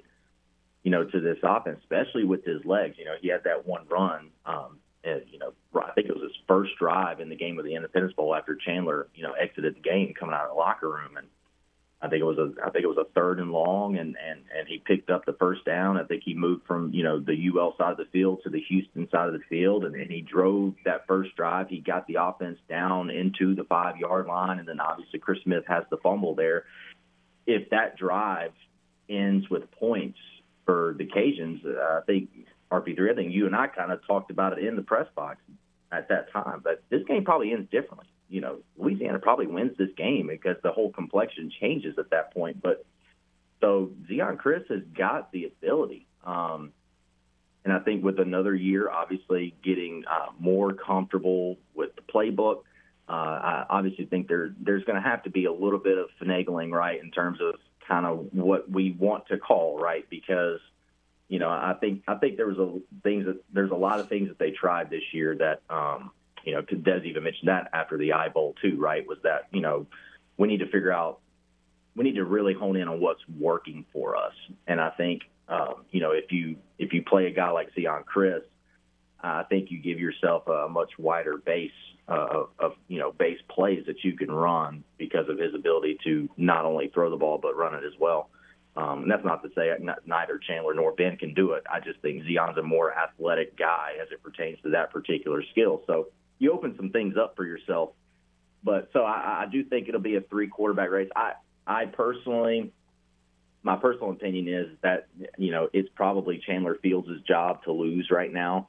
Um, but I wouldn't be surprised if Zeon really pushes for this thing, and and you know obviously you know again in the era of college football that we're in too right now, you know RP three right, it's it's you know who who if any you know might enter the transfer portal if if they don't you know feel like they're you know in a good position to win this job. So you you could this could by attrition kind of work itself out in a way. Um, but right now I, I think I think the the, the money's got to be on Chandler to be the starting quarterback come you know late August next year. Um, but you know, obviously, there we got eight months to go, so uh, a lot can certainly happen between now and then. You talk about, you know, I agree with you. I think Chandler's probably the front runner there. Uh, a bigger question mark for me is going to be wide receiver because Jefferson is declared for the draft. Stevens is declared for the draft and graduating. You have one player transfer out and go to Tulane. You have another one, Errol Rogers, that has entered the transfer portal. Uh, it, it seems like it's only Peter LeBlanc, and that's it, right? I mean, we've talked about depth at the wide receiving core being a, an asset the last couple years. Now all of a sudden you look up and there's really only one guy with playing experience. Yeah, no, and, and you're right, Raymond. I mean, who, you know, a- after the, the the 13 games that we all watched, you know, this year, right? I mean, the the, the lingering question is, is okay, well, well, you know, who's going to catch the first pass in the, in the 2023 college football season for for UL. I mean, it's a look. I, you know, Peter two years ago was a was a all conference type receiver, but I mean, we we talked about him this year, and and I, it's probably because there was a lot of guys at that position, and it was really deep. And it's uh, we talked to a lot of the receivers throughout the year about just you know what they have to do on a day in day out basis just to even get onto the field. You know, much less you know run good routes and then and then open yourself up as a as a target, you know, for whichever quarterback's in the game. Peters obviously got the ability. He just kind of disappeared this year. Um, and, and and obviously, you know, when you're playing opposite of a guy like Michael Jefferson, you know, that's that guy's got to get his touches. I mean, if you want to win a game, you got to get that guy's touches. And so it, that, but you know, I mean, he played opposite of, of, of Mike Jefferson, you know, the year before, you know, so um, yeah, Peter's going to have to come back, man. He's going to have to he's to have to kind of refine that that um, that 2021 you know magic that he had. Um, and yeah, I mean after him, man. I mean uh, Lance LeGendre, I, I, I just purely from a, a physical and and and uh, performative standpoint, man. I mean he he he's got the tools. I mean he's big. He's six two. He's six three. He's 215, you know, probably close to 220 pounds. He he almost looks kind of like a tight end, but he's obviously playing the receiver position because he's, you know, he's mobile like a quarterback, which was his former position. I mean, I, I can I can easily see Lance having a remarkable breakout year in 2023 because it's like you said, RP3. A lot of those guys have have exited out, and so there's this big opportunity waiting for Lance now to really take that step forward and be that guy for this team and this offense. So I would start with Lance, man. I mean that that would be the guy that I would look to. Um, you know, tight, the tight end spot. Um, it, it should have been a, a, a safety blanket for this offense this year. Um, it it ultimately was not. Um, you know, you could get in a situation. I mean, I know Johnny Lumpkin's out the door. He's probably going to be on an NFL team come this time next year. Um, but you know, you got guys like Neal Johnson and and, and Pearse Migl and those guys um, who can, you know, come in and, and they're capable of making those plays. Uh, I mean, I think especially next year, you know, when you've got really just two or three guys that have legit significant game time experience, like you really need to lean on those those tight ends and those guys that have a lot more experience. And so, um, but who knows, man? You never know. you never know how it's going to go because I thought this year obviously would would look different. um, but it ultimately ended up the way that it did. And so um, I think there's just this is a this is a great time for Dez and, and Tim Leger and the offensive staff to really kind of get into those war rooms over there and and really look at the playbook, dive into it, and see what was really successful and efficient for them this year. Keep those plays and maybe tinker with some others some others uh, to give themselves the the best offensive playbook. We'll wrap it up with this. I'd be remiss not to ask you about the men's basketball team because preseason favorites. Uh, they struggled on the road at McNeese, but were able to gut out a win, get housed by Texas, lose to a mediocre Coastal Carolina team on the road to start conference play, and then lose to Old Dominion. What ails Bob Marlin's team right now? Yeah, I mean, uh, that's a good question. Um, you know, sometimes when you have teams and, and, even individual players, right, that have these, you know, preseason accolades. So we're we're the pre we're the prohibitive favorites to win our conference this year. We've got the preseason player of the year. Um, those those things kind of come with burdens sometimes, you know. Um, and you know, and when you're and when you're in a program that maybe not necessarily has kind of been there year in year out, um, you're so you're kind of learning right as you're as you're progressing. Um, and look, I mean, you mentioned the, the, the loss to Old Dominion the other night. I mean, and this is you know this is a guy who covered Conference USA basketball for four years a few years ago. Like, and I've seen a lot of ODU over the years. It's first off hard to win at their place, uh, but they're but they're a a, tradition-rich basketball program. They're, Correct. That's kind of from the men's side of their athletic department, that's mainly what they're known for. They're known for their men's basketball program. That's a good program. But yeah, you know, you can't lose to Coastal Carolina, especially with the you know the guys they had transfer off of their team from last year.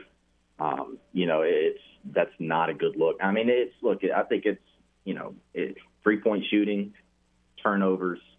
Um, you know, I think it's a it's I don't know if it's a lack of urgency um, in, in, in the right moments of these games, but you know, to be able to close games out, uh, you know, you kind of have to have that like, you know, almost that killer instinct, right? And I think this team is still trying to find that within itself, that killer instinct that is. And so, um, you know, it's it's a multitude of things. You know, when you're losing leads like that, you know, late in games, um, you know, it's it's not being able to to step up and, and either make that big time shot or get that big defensive stop, you know, when you need it. And so uh, they, you know, they just got to find those guys, right, that can step up in those big time moments and make those plays. Uh, look, this team was preseason favorites to win the league for a reason. They're they're one of the more talented teams in the Sun Belt. Um, and I think coming back home, getting Southern Miss, that's that's probably going to be a big lift for this team it's probably going to be a situation where, especially in league play, once they see a win, you know, they can probably stack some here. Um, and that's kind of what I expect out of Bob and his team. Uh, so, so we'll we'll see RP3. I mean, it look, it's early. They're only two games into Sun Belt play. You know, no one's throwing in the towel. You know, um, so you know, there, there's there's lots of time. There's a lot more games. Um, you know, they'll they'll just have to find that killer instinct man and be able to just kind of shape that and mold that to what they need.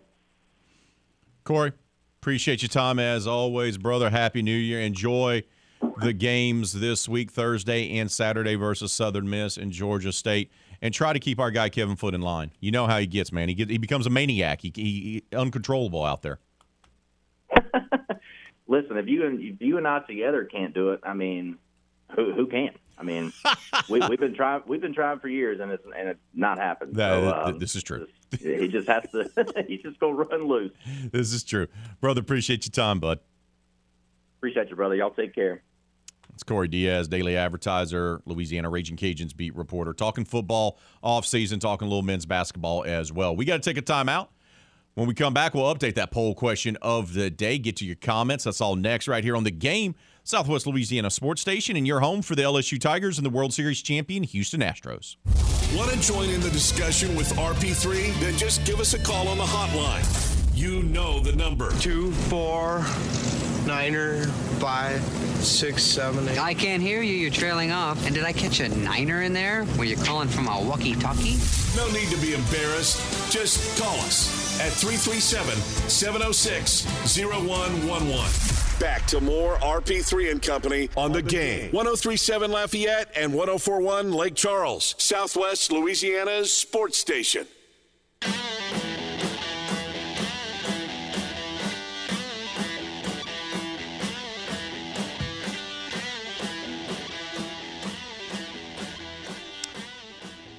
Lafayette Marble and Granite, they pride themselves on earning your business, and they're going to go above and beyond to make that happen.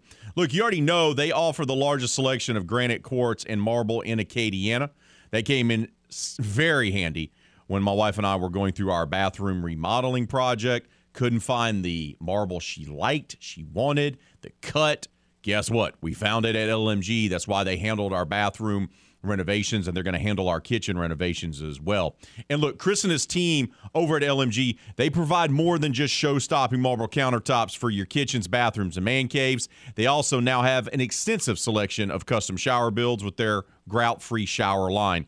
Make sure to visit their website lmgelite.com. That's lmgelite.com to learn more about all the sensational services and tremendous products they have to offer. Live inventory is updated every single Wednesday. Visit lmgelite.com. That's lmgelite.com or stop by their renovated showroom located right there on I 49 North across from Hub City Ford and the Jockey Lot. It's Lafayette Marble and Granite. They're looking to earn your business, and trust me, earn it, they will. Coming up in about five minutes from right now, Andrew Juge from the Saints Happy Hour podcast will join us to talk all things black and gold as they prepare to wrap up their season at home against the Carolina Panthers on Sunday inside their Caesars Superdome. Foodie poll question of the week is always our poll question of the day on Wednesdays. We asked you what type of cheese is acceptable to put on top of your sketties. That's right what you go with with your spaghetti. 85% of you say Parmesan. That's the acceptable cheese to put on top of the spaghetti. 7% say other with some more fancier cheeses. Always shout out to that. Always like the refined palate coming through on these answers. 4% say American slices of cheese, and 4% say shredded cheese plenty of comments about it's unacceptable to have cheese on the spaghetti. It's also unacceptable to have cheese on your red beans and rice, which was unveiled throughout today's show by the one and only Miss Hannah Five Names, who let us know that that's what she does. Not only does she put the shredded cheese on her spaghetti, she goes ahead and puts it on the red beans and rice, which she likes eating out of a can, sometimes without even rice. It's concerning, I know. Many of you are alarmed. Many of you are concerned about her future and her well being, as you should. I make other good foods though, so I can't put this one bad decision on me. Can we somehow blame it on your fiance because Yes. you admitted that that the, the cheese thing was not something you started doing until you started dating, falling in love, living with your future husband, Kenneth. Yes. Correct? Right. yes, that is the thing. I did not do that until after we were together. So- and actually, the last like two years, actually. So it took him four years to to to, to wear you down to get you to be Yeah. cheese on the red beans and rice and cheese on the spaghetti. I figured I'd just try it. I'm like, oh, you know what? We'll just try it. If it works, if I like it, I like it. If I don't, I don't. But I don't eat it all the time either on it. But it's just more convenient to do the canned red beans than the the No. you know other beans. No. For my life, it is. You deserve Your life better. is different. You deserve better. You deserve better than canned red beans and rice. I'm going to speak for all of us here at the game and better, better you know what? I'm going to speak for everyone here at Delta Media Corporation. Okay. That you, Hannah, deserve better than canned red beans. I'm just saying. Just saying. You deserve better. I'll speak for everyone involved. But I promise you guys, don't need intervention. I do make other good things. You can ask Ray and Foot. They both have my macaroni and cheese. They had no idea how to make baked macaroni and cheese, and I figured it out. I made my own recipe for it, so I made that. And you my ma- mom and- said it was fantastic And, too. and time out, and time out. And you made that because you you found the time to make it instead of just you Yeah. know, using the thing that you heat up in the microwave by adding water, right? Yeah, I did all my mac- yeah. chores like earlier that day, so I thought it'd be nice to the fiance, and I made him big macaroni and cheese because his favorite meal. See, there you go. See, Yeah. you can just do the same thing for red beans. We'll help. Mhm. Well, keep those comments coming. Keep those votes coming on the poll question of the day. We got to take a timeout. When we return, Andrew Juge from the Saints Happy Hour podcast will join us. We'll talk all things black and gold. That's next, right here on the game, Southwest Louisiana Sports Station, and your home for the LSU Tigers and the World Series champion Houston Astros.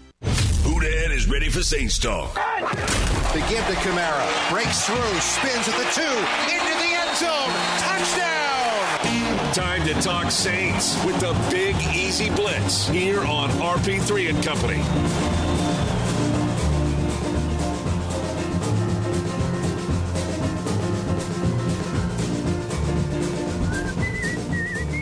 Oh, Saints fans, you can just relax, right? There's going to be no anxiety, no worried nature this weekend. Don't have to worry about your team making the postseason because it's not going to happen.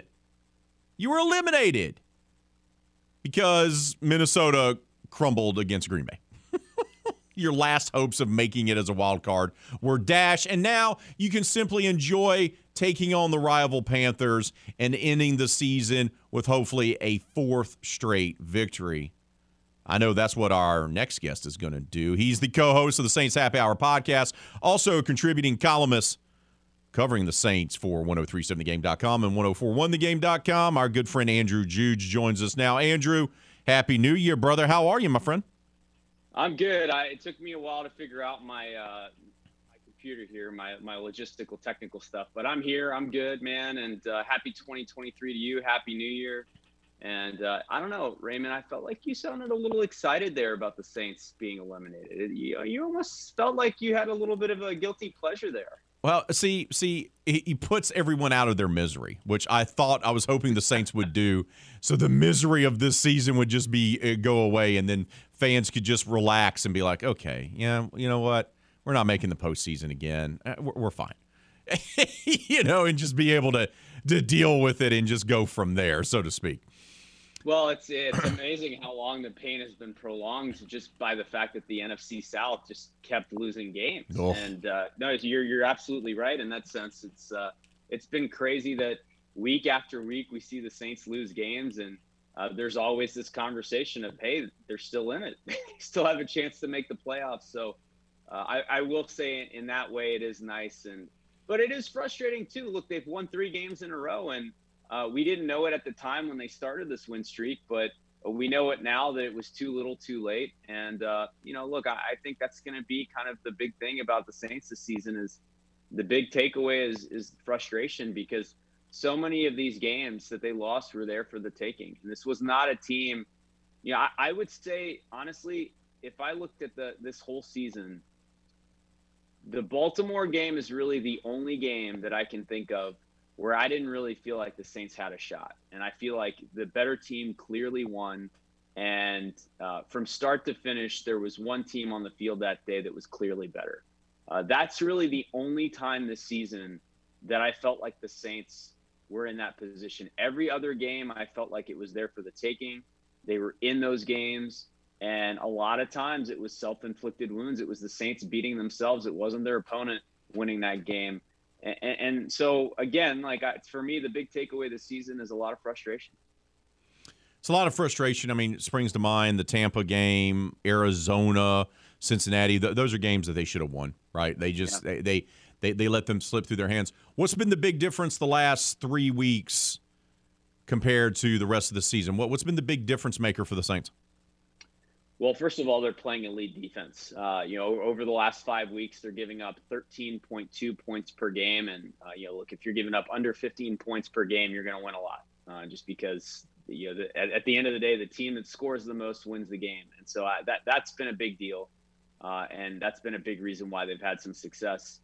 Uh, look, beyond that, I think has been really criticized this season for his abilities as a head coach, and I think fairly so. Uh, and he certainly has struggled.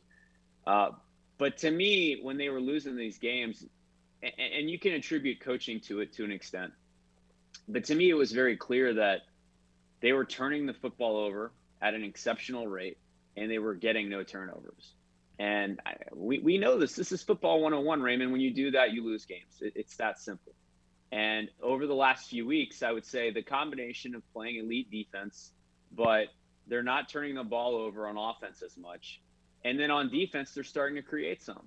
And so that luck has turned a little bit, and they're starting to, to win games. And, and, and like I said that earlier on this uh, segment, all these games they've been in them. They've been competitive in these games, really from the start of the season. And so the margin of error between a win and a loss has been really, really small. And it, it's really come down to the finer points. It's come down to the details. It's come down to one fumble here, one penalty there, and, and they've cleaned it up just enough. And that's how it's flipped. So I think protecting the football a little bit more, creating, and, you know, it hasn't been transformational. It's been maybe one less turnover a game, creating maybe one more a game. It's been very subtle, uh, but because these games have been so close, that's been the difference. The way this team is starting to play and they're fighting, they obviously are playing hard for Dennis Allen, and it's starting to result in more wins than losses now does this give you hope that DA can turn things around and get them back to being a playoff team next year? Or do you feel like you're getting Jim Haslett 2.0? Um, I don't know. I don't know yet. Um, it does give me hope to answer your question. Yes. Um, I, I, think there was a point in the season where the tide was kind of clearly pointed towards, and look, I think a lot of people fairly or unfairly are attaching to Dennis Allen's resume what he did with the Raiders, and, and, obviously that was three dismal years, and so that that's on his resume. That's part of his coaching history, uh, and obviously he's done a lot since then as a coordinator. Very good stuff to kind of prove that he, he's a very successful, very solid defensive coordinator. Um, but I don't know that he's done enough this year to kind of turn uh, perspective on, hey, he can do it as a head coach. And and I would look at this season as a failed season and, and as a disappointment for the Saints, especially when you consider the NFC South and uh, how much it struggled. This division was there for the taking. And, and so I, I, do view Dennis Allen's job this year as a failure overall. But um, look, how they've done the last few weeks has given me some hope. Uh, it, it's given me some belief that potentially – this team can win with Dennis Allen as the head coach. And ultimately, it's going to come down to what is a critical offseason. And they're going to have to figure out quarterback for starters. I believe Jan- Jameis Winston is done with this team. And I think on Sunday against Carolina, that's the last time you'll ever see him in a Saints uniform. I believe that they will release him at the start of free agency or before it. And so then they have a big decision to make at quarterback. Do they bring back Andy Dalton? Do they go look for another veteran? Derek Carr is potentially going to be out there. Geno Smith, Jimmy Garoppolo. Do they look at guys like that? Uh, do they look at making a, a, selection in the draft if they get a first round pick for Sean Payton? Maybe they do some combination of all those things I mentioned. But look, I, I think they have to figure that out first. And uh, assuming that they do, this is a huge offseason because I believe Dennis Allen can coach good defense. And we, we've seen it. They're the number two pass defense in the league. They're giving up 13.2 points per game. Uh, somehow they're up to 46 sacks on the season. They get four sacks against Carolina, Raymond, and we're talking about a 50 sack defense this year. So um, I, I think they can win with Dennis Allen, but he has to have complementary football on the other side. It's not that dissimilar from Sean Payton, who in his best years had a great defensive coordinator to kind of take care of that side of the football and complement what he was doing on offense. It's not that dissimilar, but they have to nail it at quarterback and they have to nail it at offensive coordinator, whether that's bringing back Pete Carmichael or maybe making a change there. Uh, and if they don't, I think Dennis Allen, there's a good chance that if the Saints struggle to succeed again next year, that he might be out after two years. You know, you say it's critical and they have to figure out quarterback, and I, I don't disagree with that. But when you look at the landscape, you're looking at a bunch of other middle tier guys, right? There's not a franchise changing quarterback that's going to be available. Jimmy G is mid, high mid. Uh, Derek Carr went right before he was broken by Gruden, high mid as well. But you're not talking about an elite signal caller out there and not that much better than what Andy Dalton can bring to the table. So if you're not, I mean, aren't you just kind of trading one mid-level quarterback for another if you go in another direction?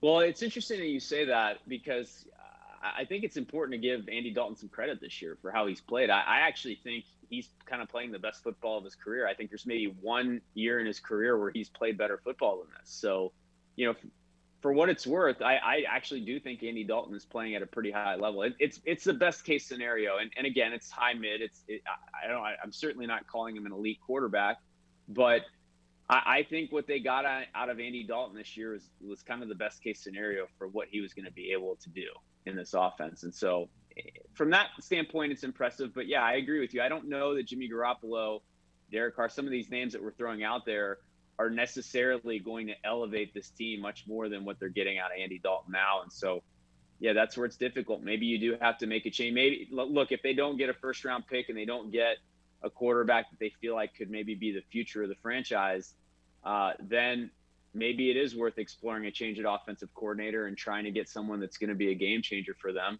That's much easier said than done as well. And we know that Pete Carmichael, look, he's been a little up and down this year, but uh, certainly you could do worse than that as your offensive coordinator as well. So uh, it's not going to be easy. Talking with Andrew Juge of the Saints Happy Hour podcast. He joins us here for the Big Easy Blitz. You know, you, you talked about figuring out the quarterback, and this is going to be a key offseason. They also have to address the running back position this offseason, right? Because you still have Alvin Kamara's legal issues that's going to be handled during the offseason, but it was proven this year that you need more depth behind him. You need more downhill runners, actual running backs, so to speak, behind him. Uh, that's got to be a priority this offseason as well. How do you think they address that? Well, listen, I, I think there's a lot of big decisions this offseason. Uh, we'll start there with running back. Um, when you look at how they're utilizing Alvin Kamara currently, which is running him in between the tackles, uh, forcing him to kind of be a more traditional back. Alvin Kamara right now ranks 39th out of 40 running backs in the league in yards after carry.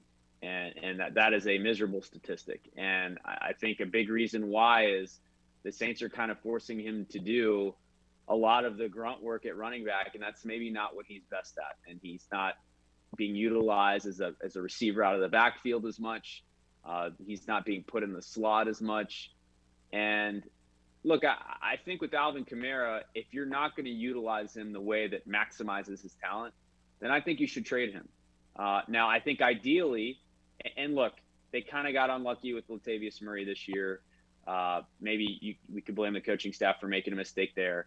Uh, Mark Ingram, they were kind of counting on him to be that complementary battering ram for for Kamara, and had he been healthy, I think he would have been that. Uh, they lose a couple guys. Tony Jones Jr. gets poached. Uh, look, I, I, think at the end of the day, they don't have enough in that room right now, and, and so if you're going to keep Kamara, at the end of the day, you have to complement him with a guy that can run in between the tackles. That's clear. I think the coaching staff knows that. I think fans know that.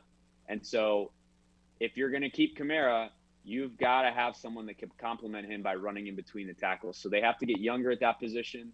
They have to prioritize getting better at that position. And I think they need to do it through the draft. Wrap it up with this. How important is it for them to beat Carolina this weekend and end on a four game winning streak and finish eight and nine?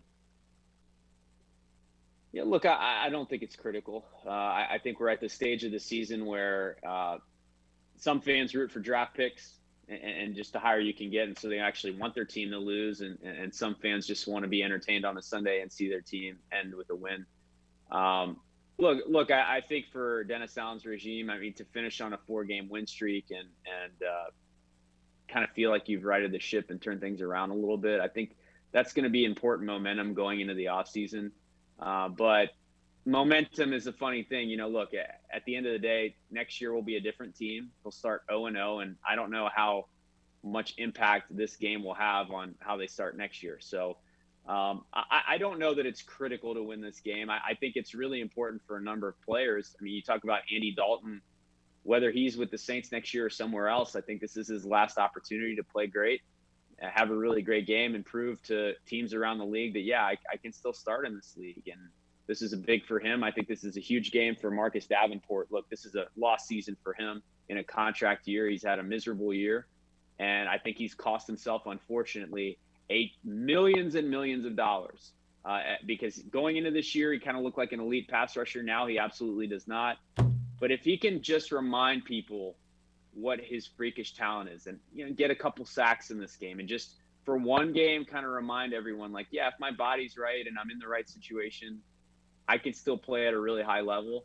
I think that's going to be really important for him. And they always say the the bird in the sky is always there. And, and I think, look, this is the last chance for some of these guys to put tape out there to give themselves a chance in free agency to get some contracts. Andrew, appreciate your time as always, brother. Happy New Year to you and your family, my friend. And we'll talk to you next week. Recap the season. Hey, it's always a pleasure. Glad to glad to start the year with a bang with you, Raymond, and uh, looking forward to what this year has to offer. That's Andrew Juge of the Saints Happy Hour podcast. You can read his latest article, latest column, if you will, at 1037thegame.com and 1041thegame.com. Go check it out. Saints Happy Hour breakdown, the latest. We got to take a time out. When we return, we'll wrap up today's show and get you set up for footnotes with maybe Kevin Foote. Eh, that's all coming up next, right here on the game, Southwest Louisiana Sports Station, in your home for the LSU Tigers and the World Series champion Houston Astros.